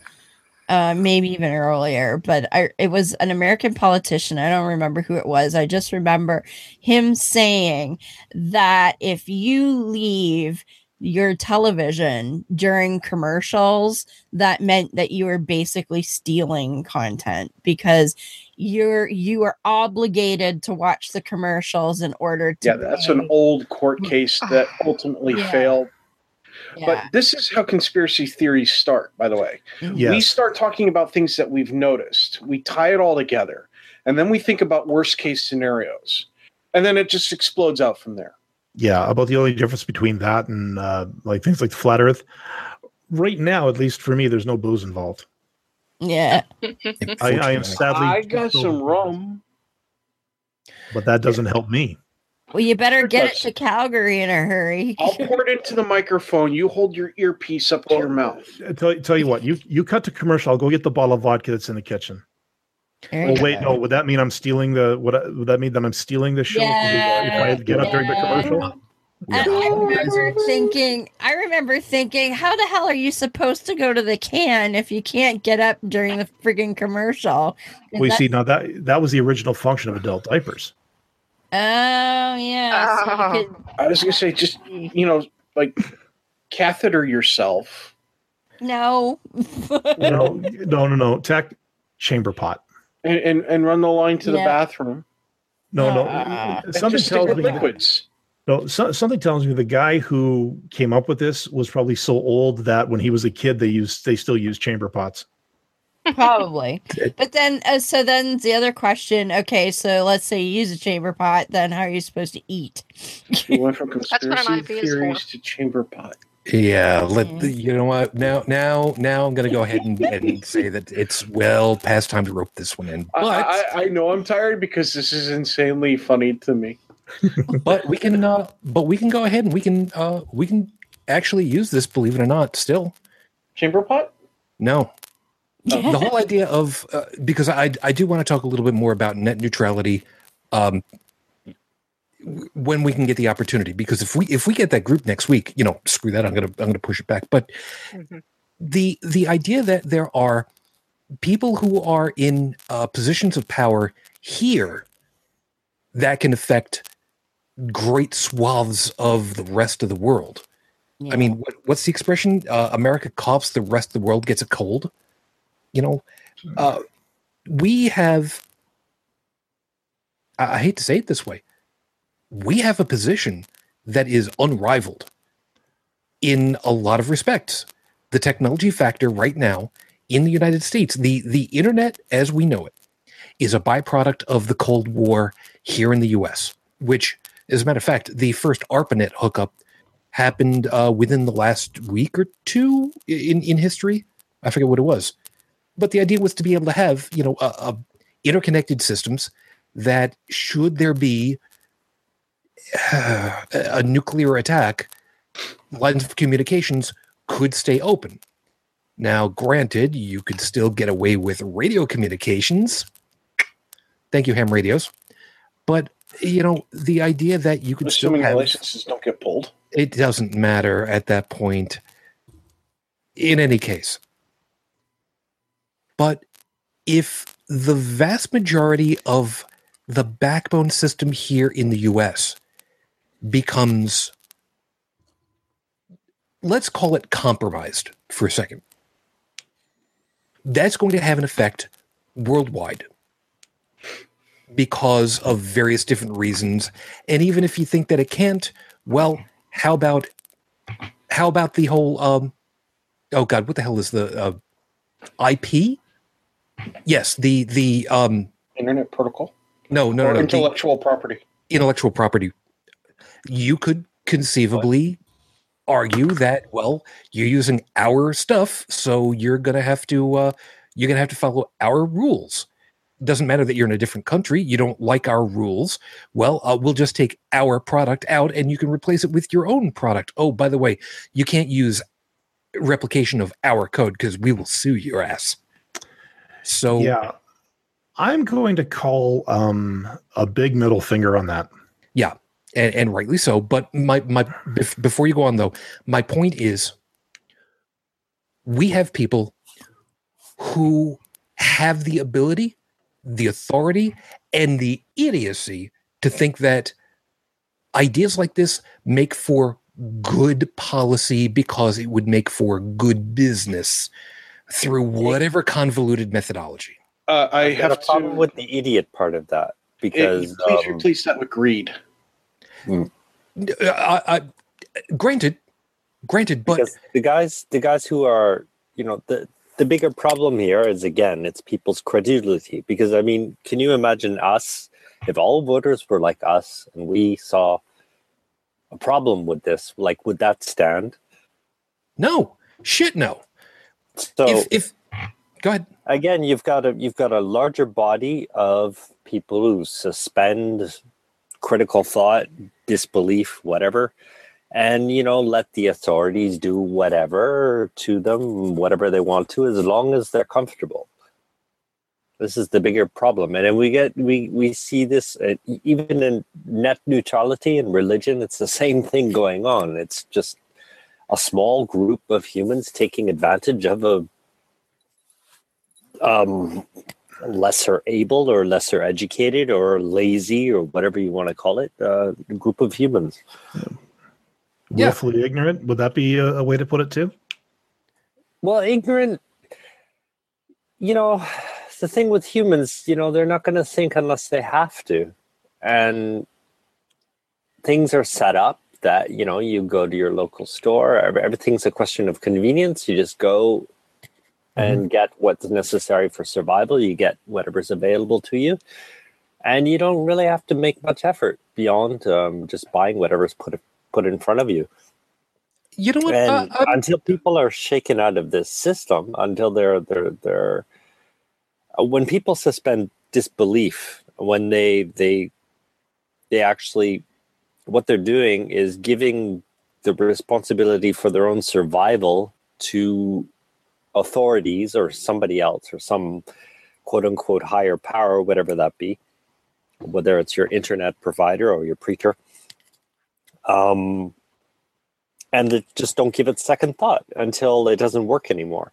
Yeah. And I mean, there are some people out there that practically have to be in the street with no resources, no job possibilities or anything, and basically starving to death before they'll stop voting Republican. Mm-hmm. Yeah, Trippin has put something over here, and it's part of what I was actually going to say in different wording. Trippin had said, gotta check and double check what the source of accreditation is anymore. What I was going to say, though, was, Joseph, I don't think that it's a matter of people don't think about stuff. I think it's a matter of that they're unwilling or in some cases unable to go beyond their already set notions of what should and should not be. They're comfortable. That's all. They're and it's thing. There's something to somebody, to a non-critical thinker. You know, all their quote unquote thinking, I guess feeling would be a better word, is that, you know, it's working for me so far. It's working for me so far. I don't want things to change. I'm happy with what I've got. I want things to continue like that. And everything outside of that, they're going to reject, and they're just going to rationalize that. I mean, for whatever reason. And, you know, conspiracy theories are part of this. And yeah. And don't forget, you're going to have the other people who are who have been living the life for so long, they don't want to accept the fact that they've been living a lie, because the realization would hit them so hard that, you know, that they've been bamboozled for so long. Yeah, the resulting depression would be. And they won't want to admit that they're not responsible for their own survival. I mean, mm-hmm. This is following the rabbit hole down pretty far. Yeah. But I mean, we've driven off the cliff this far already. Let's just go for the rest. But they don't even see the cliff. That's the thing, because when you suspend judgment, when you suspend belief, disbelief, whatever, you know, everything becomes a concept. I mean, you know, all they know is their present state. Yeah. Okay, I've got a place to live. I'm eating, so like, all's good, you know. And I don't decide, like. Somebody who doesn't think critically, they see the options in front of them. They don't think of another possible option. And they see another possible option as a threat, even. Mm-hmm. Because it's like when you stop thinking critically, everything's reduced to pattern matching. Does that match my present lifestyle? No? Okay, it's a danger. And that's it. Thought ends there.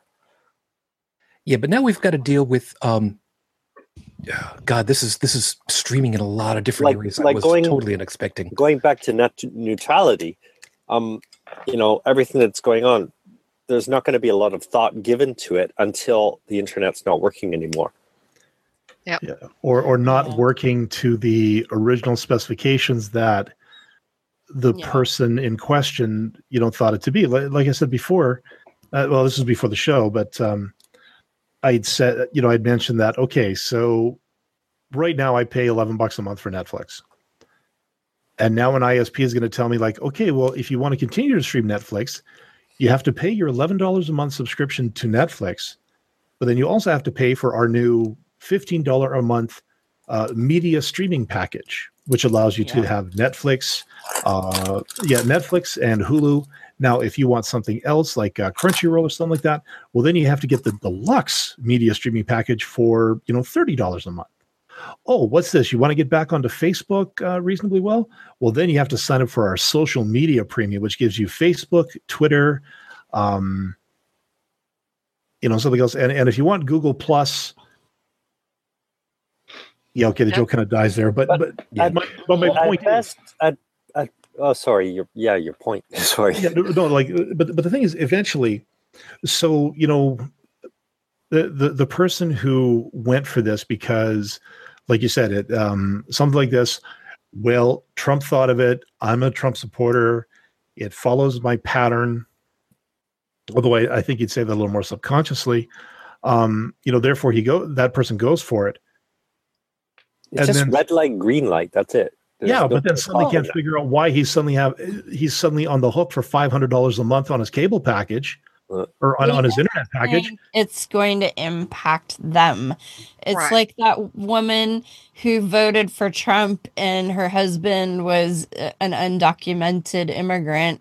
And the second that he got elected, her husband got deported. And she's like, well, I didn't think it would happen to us because we voted for him. Or all the people who were on the Affordable Care Act, yes, who were so happy that they were going to repeal Obamacare.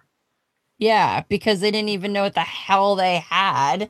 Yeah, they're or like, if it's got Obama's name on it, it must be bad. Yeah, and these people are they're told as long as you continue doing what we tell you to do, everything's going to be fine. Yeah. And you can tell them to their face. Yeah. You should do this. And you can take the order that they're given and compare that to reality, and it doesn't correspond at all. Because the message that's being given out is it's going to negatively impact other people. And because they don't see themselves, and I've heard this said before that a lot of low-income Americans don't think of themselves as poor. They think of themselves as temporarily displaced millionaires. So even though they might be barely able to pay rent and are working 3 jobs, they still think that they're not the person that's going to be targeted by these measures. Okay. All right. All right. Hold on a second, because we've gone easily an hour on all of these pieces, and like I said, I was very willing to go ahead and let stuff go where it's been going, because good pieces that need to come out in a timely fashion. I know that, and I know we haven't exactly been on point for the topic itself, but I think that we can. I think that we can actually use this now to with what time we've got left at the moment to kind of flip the whole damn thing on its head. What we've been talking about for the most part, never mind that it's the specifics are net neutrality. Never mind that the specifics have been various other pieces about people who have been doing stupid things or believing stupid things. These have been pieces that we've been talking about that have been affecting the end person. The person on the other end of the coax, the person on the other end of the fiber optic, the person on the other end of whatever the hell is going to happen with that rocket engine. We need to finish off this session talking about the people who are on the other side of that. The people who have been putting the shit in motion. The people who are in the position, who have whatever position and say, I'm going to do this because I can. Damn the consequences, because I can cut the consequences off, even if it's illegal, unethical, immoral, or whatever. The people who are in business, who are, screwing people over and firing people because they're whistleblowers, even though there are whistleblower things out of the way. Right now, I think the biggest one that we should hit at the moment is Joe Arrappo. The guy, the son of a bitch, and there's a good reason for this one. The son of a bitch, and I'm going to call him that every goddamn time because I can, because it's about as high a praise as I can give him. That son of a bitch was the sheriff out there in Arizona who targeted minorities in a systematic fashion and got his police forces to do it. The sheriff was brought up on charges and was found guilty of, well, basically federally fucking over people. It was at 5 tonight. I don't care, whatever. And was, before sentencing, pardoned by the president. Yep. Which does not exonerate his guilty verdict. Just means he can't be punished. Right. Now, by accepting this, he agrees that he is guilty as charged. There are now people who are going to be coming forward and suing his ass because he was guilty. And I think they've got a good reason to go after him and to sue him into oblivion. And rightly so. And but then he'll get a freaking GoFundMe page. The cynic in me is talking right now. Maybe. But they also tried to do the same thing with whatever the hell her name was over on the east side of the country. Kim, whatever the frick, Kim Davis, Kentucky, who went ahead and said you can't have a marriage license, even though it's legal, but because I don't want to give it to you. And then Roy Moore, who went ahead and said, well, you guys, you in the court, you may have gone ahead and said that everybody can get married, but you're only settling it for that section of states over there, not for all of the states, because, well, we're here in Alabama, we follow a different code. These are people who are in positions who basically say, look, I know better than the law that I said I would go ahead and uphold. Yeah. I'm getting a little bit, my face is a little bit tired, I'm sorry. Flustered. Yeah, well, I'm pissed off at these people. I mean, we here in the United States are the freaking laughingstock of the world right now for so many different things that are in the news for no good goddamn reason. Yeah. Stuff like this should not even be. This should be stuff that we should be, who the hell was it? Mugabe, who is now out of a job after 37 years as a president. Yeah, and again, in air quotes, president.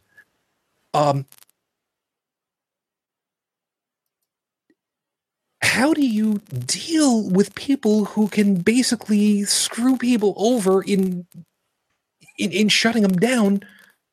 How do you get around this bullshit? I don't know, because there are no consequences, pretty much. Yeah, and the trouble is now is that more of these politicians are seeing, the Sheriff Arpaio's and the Roy Moore's and the Kim Davis's getting away with this kind of stuff, and it's leading them to be more drunk on their own power to the point where they actually do believe in their own deification in their own little circle.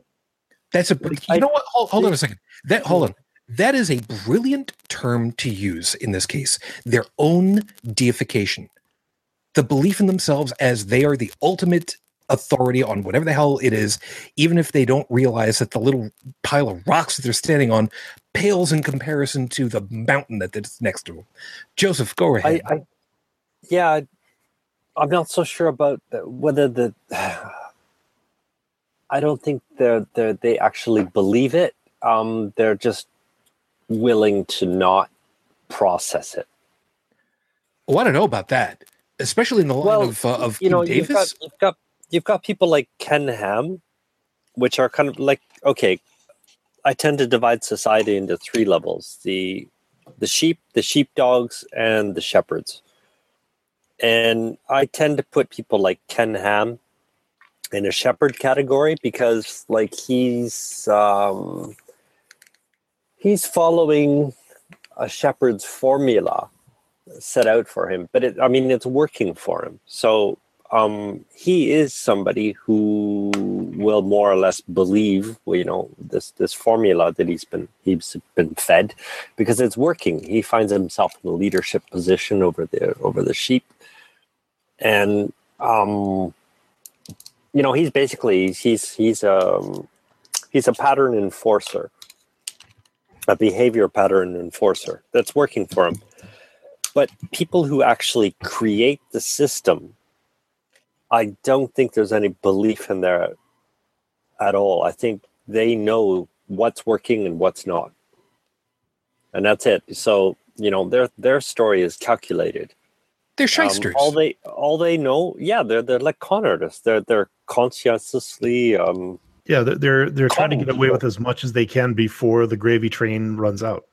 Yeah, that's it. And I think it's really, really, really important when we're talking about anything concerning credulity or belief that we make that distinction between who's creating the story, you know, who's spoon feeding it, and who's eating it. But the problem is, even with these guys, and who's benefiting? Yeah, true, and I will admit that. But if somebody disbelieves, if somebody leaves their fold, they're not going to have legal action brought against them. They're not going to have their livelihood threatened. They're not going to be smeared. They could. But no, but I mean, hold on. When was the last time you heard somebody leave Joel Osteen's flock and then be blackballed in the media? Not in the media, but they could be blackballed, like, you know, in their workplace or whatever. If everybody's a Joel Osteen advocate and this guy says, no, I'm no longer part of it, well, you could find his ass fired. It works on that level, too. Yes, it can. But that's not a religious problem at that point. That's sure a hold on. That is an organizational problem, the workplace problem. Now, nope. If the hold on, just because the cause was from leaving a religious organization, leaving any organization, we'll put it that way, any organization, because it could be because central. Yes, but that's the motivation for the whole thing. But the firing is not coming from Osteen. That's where my point is. It's a behavior pattern set out by him that everybody's following. Yes, I understand that, but you're missing my point. If I was a member of the Flying Spaghetti Monsters. Mm-hmm. Church, for argument's sake, which I would actually love that being whatever Italians, never mind. And I left that church as a good atheist. I would, if I was working in an organization and got fired because of that, because they knew they were also part of that church. They knew that I left. They fired me. The person that did the firing was probably not the head of the church. You following me so far on this one? Well, yeah. But okay. No, hold on. Yeah. My point is, the head of the church is not themselves going to directly go after somebody that leaves. But the head of the church set up the system. Yeah. They set the behavior pattern. They're the ones who set all this in motion. Well, anybody who doesn't obey me, well, you're going to reject them. Or they legitimized it, one of the two. Yeah. It's not like, you know, in Scientology, David Miscavige doesn't personally go and say, I'm going to shun you now. But he directs those in the church that if you don't shun who we say you should shun, then we will eventually shun you too. So it does come from the top, even if it's not a direct. And that's what's so fucking evil about it, because this is exactly how they wash themselves of all responsibility of whatever they've set up. Because when people try to nail down David Miscavige about that, he says, oh no, it's the person, this person's choice to disconnect from their family members because they felt that it was interfering in their spiritual growth. You know, that was their choice. We don't have anything to do with that, which is bullshit.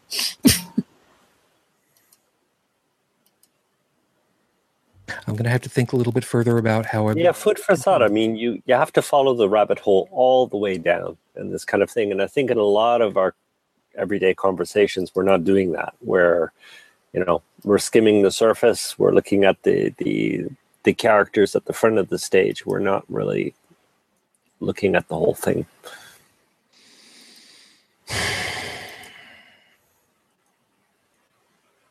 This is damned annoying for me. Not that I'm saying that I'm upset with any of you guys. It's damned annoying for me because I'm trying really hard to process where I was, what I was thinking, and how I was trying to get it across. And you've given me something else that I need to I need to work into all that to better understand it all. And I can't run. Don't sweat it because it takes it took me decades really to wrap my head around it. And here I am. I'm trying to scoot it all into myself in about 20 seconds so that I know where to go. Don't worry. Yeah, that is probably not going to happen that way. See, and the hardest part of it is actually believing that people would do that. I mean, you know, if you are a critical thinker and, you know, if you're rational, let's just say that, it's hard for you to believe that other people aren't rational too. And it's hard, if you're honest and rational, it's harder for you to believe that, you know, there are rational people who, well, basically they're wishing ill on their fellow human. I mean, they're fucking doing evil. You know, that's damn. So those of you that are planning on starting your own show, remember, this is one of the pitfalls you're going to run into. You think about stuff and you're going to run into a problem where you don't know what the hell to do with what you were just given. And then you're going to learn shit. Yeah, that's isn't that conversation? A good conversation, at least. You know, that's funny because okay, sounds like a tangent, but like, you know, when we're talking amongst ourselves, like basically what are we doing? We're sharing survival information. You know, we're looking at our environment and we're just seeing how stuff works, and you know, we're just sharing our discoveries amongst us. But when you look at for example, an apologist conversation, it's just basically it's pattern matching. They start with one pattern, usually dictated, and they match everything to it. Oh, how well does this match? Oh, this doesn't match very well. Oh, this is how this match. Oh, this is why this matches. That's their entire conversation. The difference between the two conversations is that we're deciding for ourselves what's best. And taking whatever the conversation is and evaluating as we go along instead of just like Trump to go away. Everybody has to do this because what we have, I mean, religious or not, the biggest problem in the United States is faith. Yeah. It's not sacrificing. It's, undermining. No, it's not dedicating, giving the responsibility of your own survival to somebody else. Abdicating. Yeah, I guess. Or relinquishing. In today's society, power of attorney. Yeah. I used to think it was all about critical thought, but it's basically I've changed my mind since. It's being responsible for yourself. We're still very immature. Yeah. Well, our technology is more advanced than our emotional and psychological makeups. Oh, totally. Well, it's an opportunity for laziness. Let's put it that way. Honestly, I mean, while the communications aspects is great, technologically speaking, in terms of war, we shouldn't be using anything besides swords, shields, and spears at this point. We do not have the emotional maturity for like the weapons that we have. Like these guys who actually, you know, set the rules and set the stage and all that. Well, these guys before, they were limited in the damage they could do to all of us. but with technology, you know, like we were living in isolated packets, and you know, you'd have your local, you know, we'd all be in a parish with a church and everything, and you know, and like you say, we had limited weaponry and all that, but you know, our technology has grown so much that these people dictating the rules, they have so much power that, you know, either we wake up to what these people can do to us, because their reach is getting larger and larger, you know, how much damage they can do and how much they can control at the same time, thanks to technology. So either we wake up and, you know, become aware of the damage that can be done, or, you know, this could be the end of humanity. And part of the problem is that, you know, back during the time of swords and shields, it was something that could realistically happen to you if your kingdom was borderline at war or had problems with a neighboring country or something like that. It was something that you, especially if you were a guy, could realistically see yourself getting conscripted for. Whereas nowadays we have quote unquote voluntary service. And there's a lot of push button warfare going on, which dehumanizes the very act of war. So it actually less, not to say that the people who engage in war don't come away, traumatized. I'm not saying that. What I'm saying is that, as a whole, war as a whole, when you're on the side that has all the push button advantage stuff, it dehumanizes the act of killing others. And that's part of the problem. I totally get what you're saying, because this ties into also lying, because it's part of, if I don't think it, or if I don't see it, therefore I don't think it, then it's not real. It doesn't exist. Mm-hmm. And that's another form of lying. Yeah. I think this is one of the things that you and I, Joseph, are going to agree 100% on. Well, we agree on a lot of things already. Yeah, well, yeah, we tend to. We've only got a couple of more minutes before we have to get out of here, and we've, for the most part, most of us have had a lot of discussion time, but. Bridget, I want to kind of set aside everything else for a second and kind of get some feedback off of you specifically, because I've been saying it more and more often the last couple of months, very specifically. You wanted to be on because of Mike Pence, who is another shitlord in a lot of ways, unfortunately.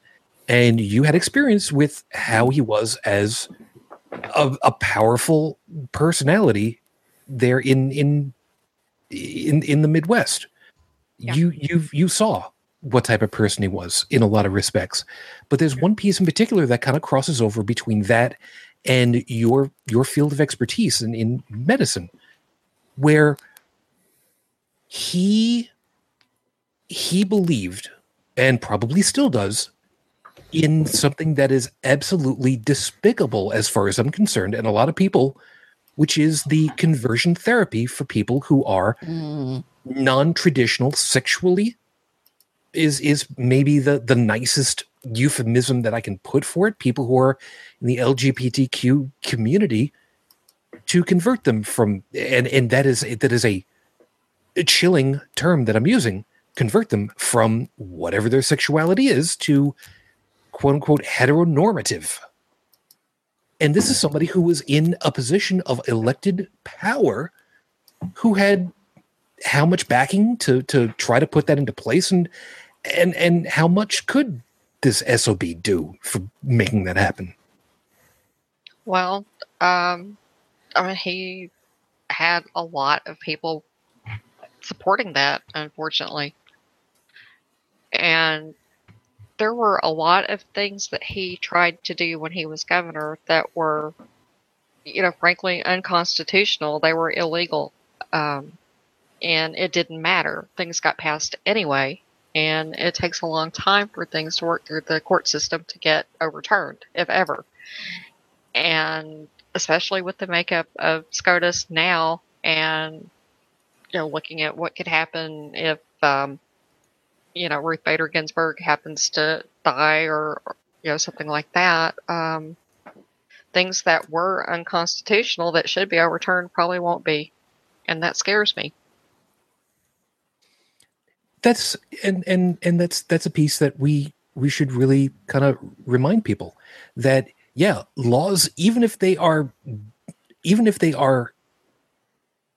illegal under the law, that they actually contravene established law, other laws can be passed by legislatures, signed into practice, but until it's used, you can't bring it up, generally speaking, to the courts to say, hey, this is wrong, this shouldn't be done. You can't proactively say, you know, we're not allowed to pass this unless you've got some really good lobby groups behind you. And that's basically what he ended up doing in a lot of respects, isn't it? Mm-hmm. Did that with several things. I mean, not just that, but, you know, as far as curtailing abortion rights, trying to think what else there was, Fourth Amendment rights. Which in this case means? The state Supreme Court had determined that police officers could go in your house at any time without a warrant, and you were to let them, you know, step aside and let them in. And you could file a complaint later after the fact, but you were to let them in. And even so far as being able to go in when you weren't even there. And there was a sheriff that said he planned on taking full advantage of that by going into his neighbors' houses and snooping around when they were at work. Wow. And the you know, Supreme Court of Indiana said, you know, yeah, you can do that.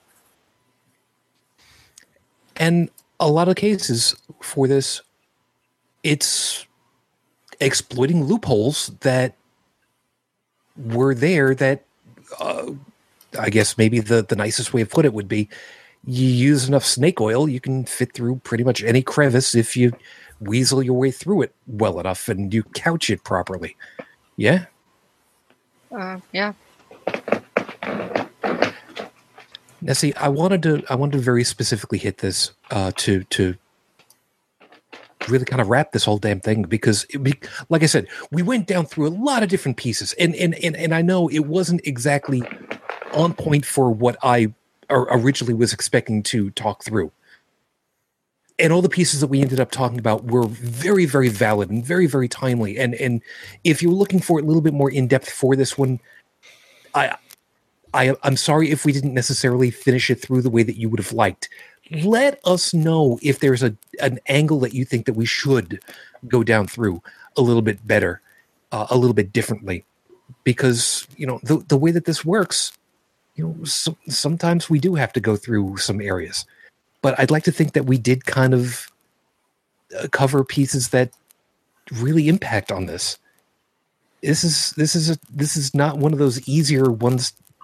One of those easier topics, especially with the way that the news coverage has been shifting under our feet like sand at the beach. I think that's one of the hardest things about being the host on a situation like this. You don't know where you can step down and plant your flag because it's falling over all the time now. Yeah. And the sad part of it is, I don't know that that's going to get any easier in the next couple of months either. So you have my word. I am really, really, really trying to make sure that I'm guiding us in the right way down a pathway. But, you know, sometimes it's just too damn much to take in at any one time. So again, if I have allowed this to go off incorrectly for you, I'm sorry. You know, just we try. Me. I can't because it's not us. It's the shifting nature of everything that's been going on because there's so many things that are so in our faces every time that we want to cover because there's an explosion here, there's an explosion here, there's an explosion here. And the sad part of it is that's all too literal at this point too, because what else do we have? We've got who only knows how many shootings have been happening. We've got a bombing that took out over 200 people that were gathered in a place. There's a knifing. That number I thought was up to 300. There is human trafficking. You know, there's so many things that have been freaking happening that we're trying. I'm trying to keep a lot of that out of the equation when we talk about a particular topic, but you know, sometimes it blends together because certain things are intertwined. We talk about the concepts of net neutrality. We talk about people having these conspiracy theories. We talk about child predators. We talk about all these various things, and they have so many commonalities. They have the commonality of the type of thinking that is common with religious institutions. Organized religious institutions. We have it that's common in a lot of it's criminal, so naturally that's all going to fit together there.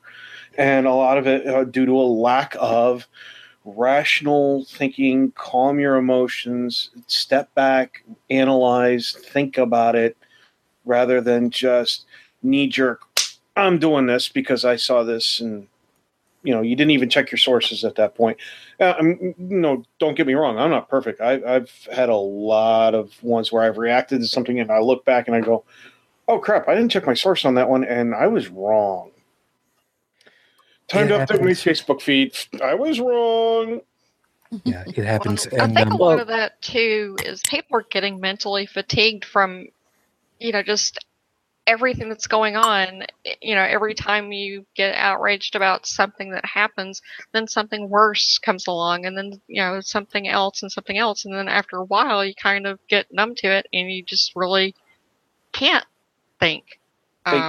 Or at least I can't. You know, my brain will go into a meltdown mode and just, you know, overwhelmed.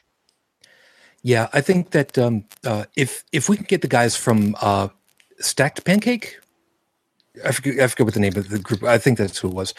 If we can get them in for next week, we'll see about specifically talking with them about the song that we forwarded off. Stacked like pancakes. Stacked like pancakes. Thank you. And if need be, if they don't like the fact that I consume pork rinds on this show, I will abstain that day for them. Yeah, not helpful at this point. So the what we'll do is for next week, I'm gonna see if I can get them, but. I think maybe we need to have another talk about exactly this. What the hell we do with this kind of this kind of landscape as far as news is concerned. I know, I was a bit, I'm at fault for derailing this, but we didn't derail. We just kind of It's when you follow the rabbit hole far enough down. You're going to find all these commonalities. You're going to find one base behavior that results in a lot of different things going on in society. And I think that's what happens. It kind of turns into the whole dandelion problem I talked about a long time ago, where, like you said, Joseph, you eventually get down to the root of it. But until you can get to that root to take it out, all you're really doing is chopping down one thing, and it's going to grow back in a few days. Exactly. And it might look different. It might be a little bit of a different type of, you know, a different configuration of the same weed, but at its core, it's still the same weed. Like just about every show that you're on, Joseph, it actually, and it legitimately comes down to lack of critical thought, lack of people taking responsibility for themselves. And you've masterfully been able to tie just about every topic we've talked about. Masterfully? Well, thank you. I don't think I've been actually quite bad at it. And ego increased 3 sizes that day. Yeah, but you see, he's not going to get drunk on that kind of power. So. Really, it comes down to if the problem really is as simple as we need better education for people, I'm okay with that. And that would be a very simple solution for a lot of things. And you've shown off that there are a lot of times, the vast majority of times, when that is a viable solution. And I appreciate that. Yeah. So don't think that we're blowing smoke up your skirt or nothing. Yeah. But you know, but what it comes down to is, okay, so how do you empower somebody within education? But, well, okay, like, you know, you can make them go through school, but these days, you know, all the horror stories I keep hearing about public school these days in the States, and even up here, it's getting bad too. That's why they don't want public health care. Yeah, they don't. We have to teach people to teach themselves. Exactly. But the first step to that is you have to arm them with the tools to do so. Not only that, though. I mean, like a fucking, but it's not a tool. It's a switch. Yeah, that's like, exactly. It's like, you know, instead of following daddy, well, you know, I'm going to be responsible for my own survival. It's that switch. Like, daddy's gone now, so I have to survive by myself. Okay, I've got nobody to provide for me. What am I going to do? Yep. And I mean, it's really that for me. And this is what I see everywhere. Yeah, and it's not that we don't have the tool. Every person, well, okay, I would say the vast majority of the people these days, they don't have to. No, like, they don't have to, because everything's provided for us. No, they don't have to make that switch. But what I'm saying is that, like Tech said, you know, they lack the tools. They don't. It's in the palm of your hand, and you hashtag your life away on it 24/7.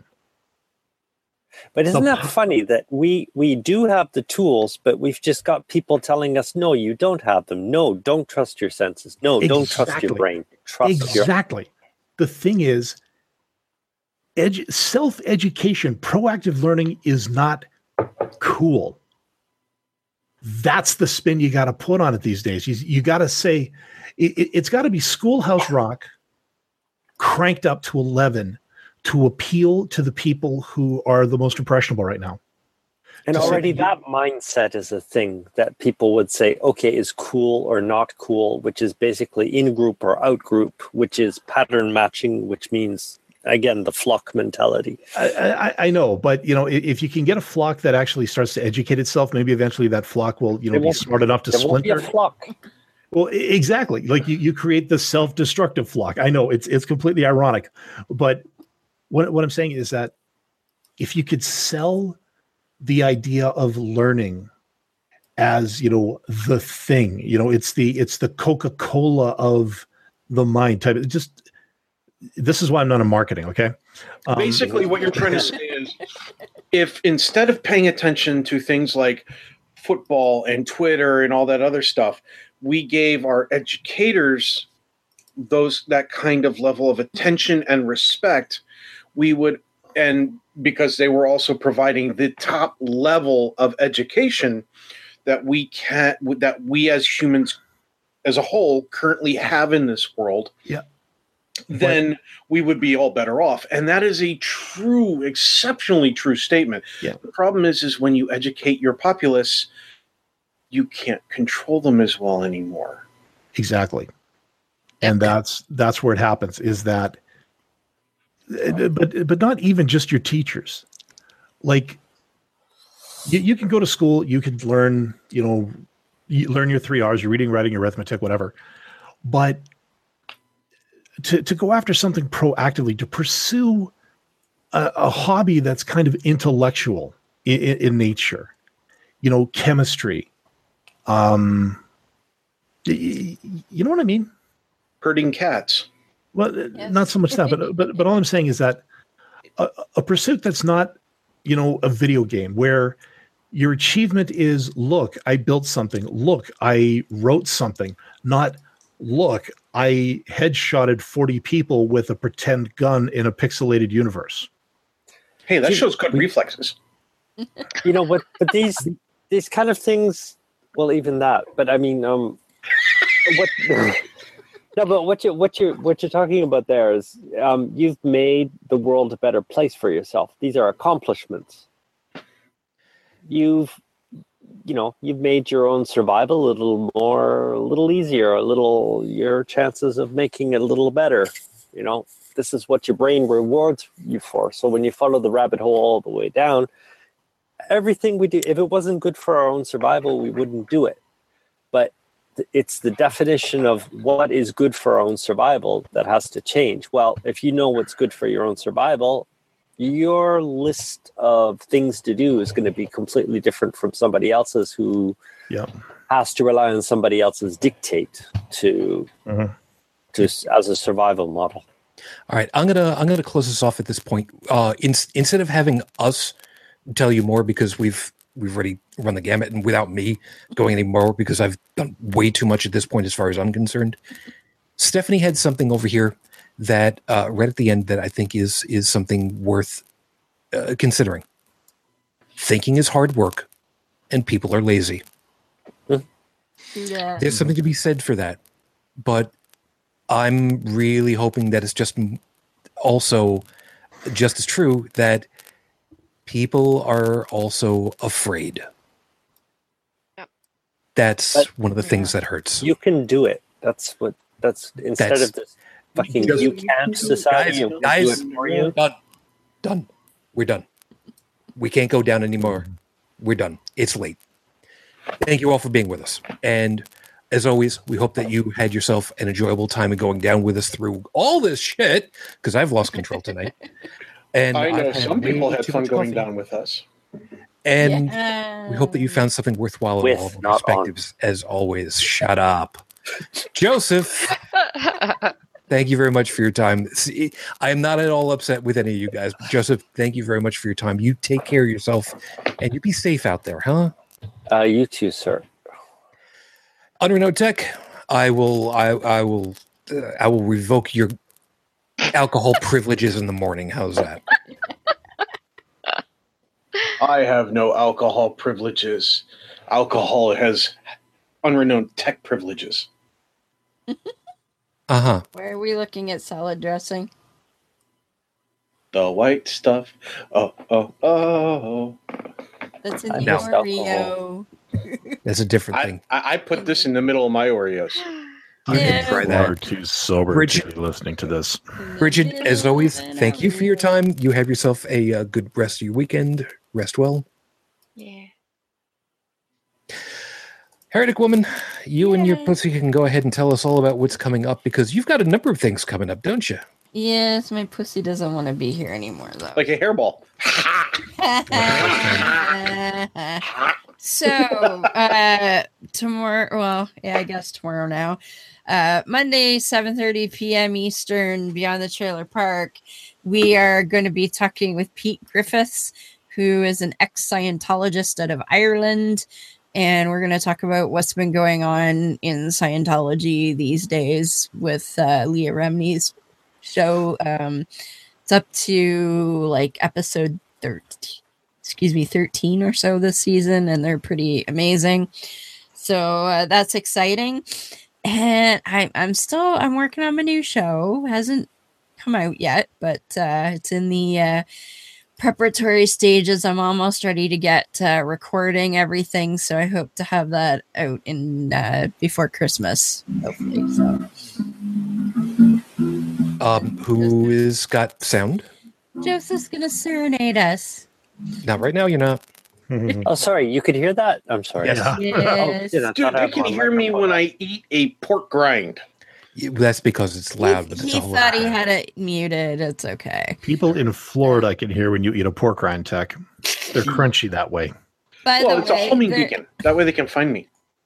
Good luck on that. There was a meme that came across a little while ago, and it's a picture of Comcast as one of the companies that's been pushing to end net neutrality.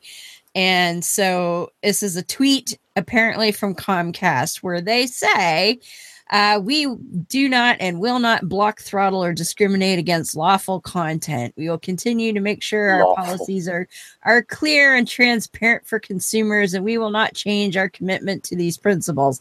Someone else tweeted a translation. We never will, but it's very important that we be able to, but we won't. So let us do it, because we won't do it, which is why we're spending so much money to make sure we can, but we won't, but let us. So I just thought that was cute. Decide when you get the bill. Give me the gun. I'm responsible enough to know not to use it. Yeah. You know, until I shoot my wife in a church. Yeah. What could possibly go wrong? Perfect timing. Dallin, thank you very much for your time and, of course, all of your various work. And congratulations on the new duds. And you have yourself a good evening, huh? I will do my best. No thing. Okay. Besides, his pussy is bigger than mine. And as you know, tonight, I did not grab it. I did not grab it at all. That is not something I did. I did not grab it at all tonight. Believe it. So if you like to hear that particular bad impression I did without seeing my facial expression when I did it, you can check out the audio version of this show at holycrapthevlogcast.com, of which I'm the audio curator. The reason for the change of scenery behind me, it's sort of a phase one of a acoustic plan I've got. I got a couple of irons in the fire here for some narration projects outside of work that I want to get working on. I won't say much beyond that now until I actually get started. But suffice to say, if all goes well, the next couple of weeks I'm going to be very busy and my voice is going to be very, very shot. I'm going to be a busy boy. Fair enough. And a couple of items for me really quickly. Item number one, if you're listening to this after Wednesday, the 29th. Yes. This year, that is when I'm going to be doing my 2-hour radio stream for the old Jack Benny shows. For those of you that have been keeping track of this, every year I do two days a year. This next one is the one that's coming up for the Christmas shopping episodes. If you want to find out a little bit more about that, follow me over on social media, especially for Twitter, and you'll find out about that. You'll be able to pull that up with any streaming device at the time because it's just live. It's not archived anywhere. I did have a good Thanksgiving. It is never an easy one because one of the things that we always wanted to do here was to do Thanksgiving at this house. That was my wife's big thing. Yes, we did have 2 times that we were able to do it, but you know, it's not been a thing. No, I did not fry a turkey yet. I have to get a new bucket because mine is got holes pitted in the bottom of it. Aluminum. What can you do? But I have intentions of frying a turkey again sometime before next year, just on and off. And item last. Well, actually 2 item lasts. One, for those of you that have been celebrating Thanksgiving and doing whatever you're doing this weekend, even if it's shopping, I hope that it's been safe for you. I hope that you've had an enjoyable weekend. Yeah, I'm going to be doing a little bit of Cyber Monday snaggling of a new CPU, but I'll talk a little more about that another time.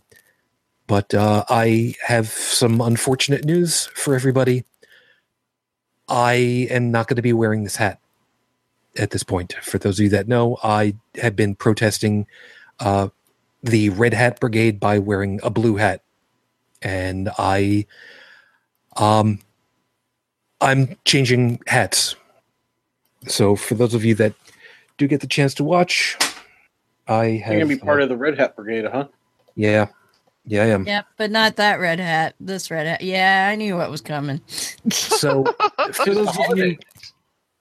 those of you that have seen this before, yes, I have a tradition where I wear this hat, even though it doesn't feel like it's quite December just yet, because it's not. It's after Thanksgiving. Who knew? This is kind of a thing.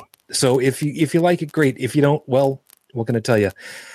Yes. I do get compliments on this hat. Yes, especially from ladies who are of the older variety who look this thing over and go, that's a nice hat.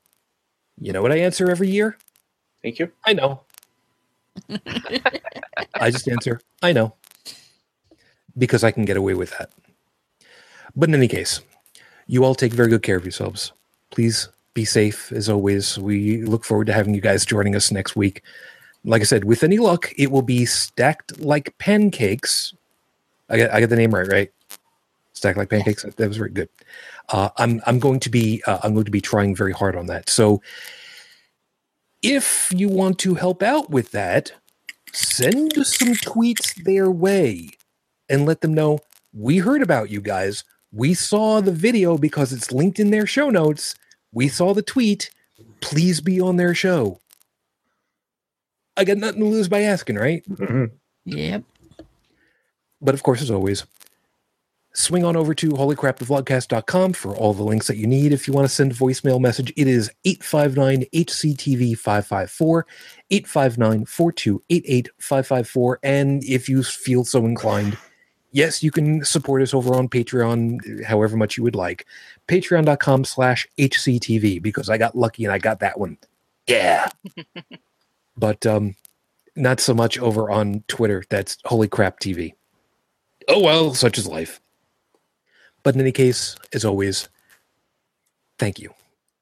And I wish you all the peace I no longer have. I wish you the strength that I've learned. I wish you well. I got to find a way of getting these things hooked up around my head now, because my headphones don't fit over the back end of this. Nope, that's not going to work. Oh, that's brilliant. That doesn't work. Wait a minute. Dude, you look like you're doing the beginning of the second. Oh, Eddie, are you okay? Are you okay, Eddie? Eddie, are you okay? This doesn't work right. You know what? Screw this noise. Criminal. I wish you the peace I no longer have. I wish you the strength that I've learned. I wish you well. And of course, my lady, even though I'm not having Thanksgiving here, I want to. We'll see what we can do sometime in the near future. Matane Fuchin. I love you and I miss you. Dream of me. Until the next time we get together, everyone, please be safe, and till then, good night. You've been listening to Holy Crap, the Vlogcast. Feel free to leave a comment on the show's website at holycrapthevlogcast.com, where you'll also find links to our Facebook, Twitter, YouTube, and Google Plus pages. Theme music provided by Kevin MacLeod at incompetech.com. On behalf of all of us here, thank you for listening.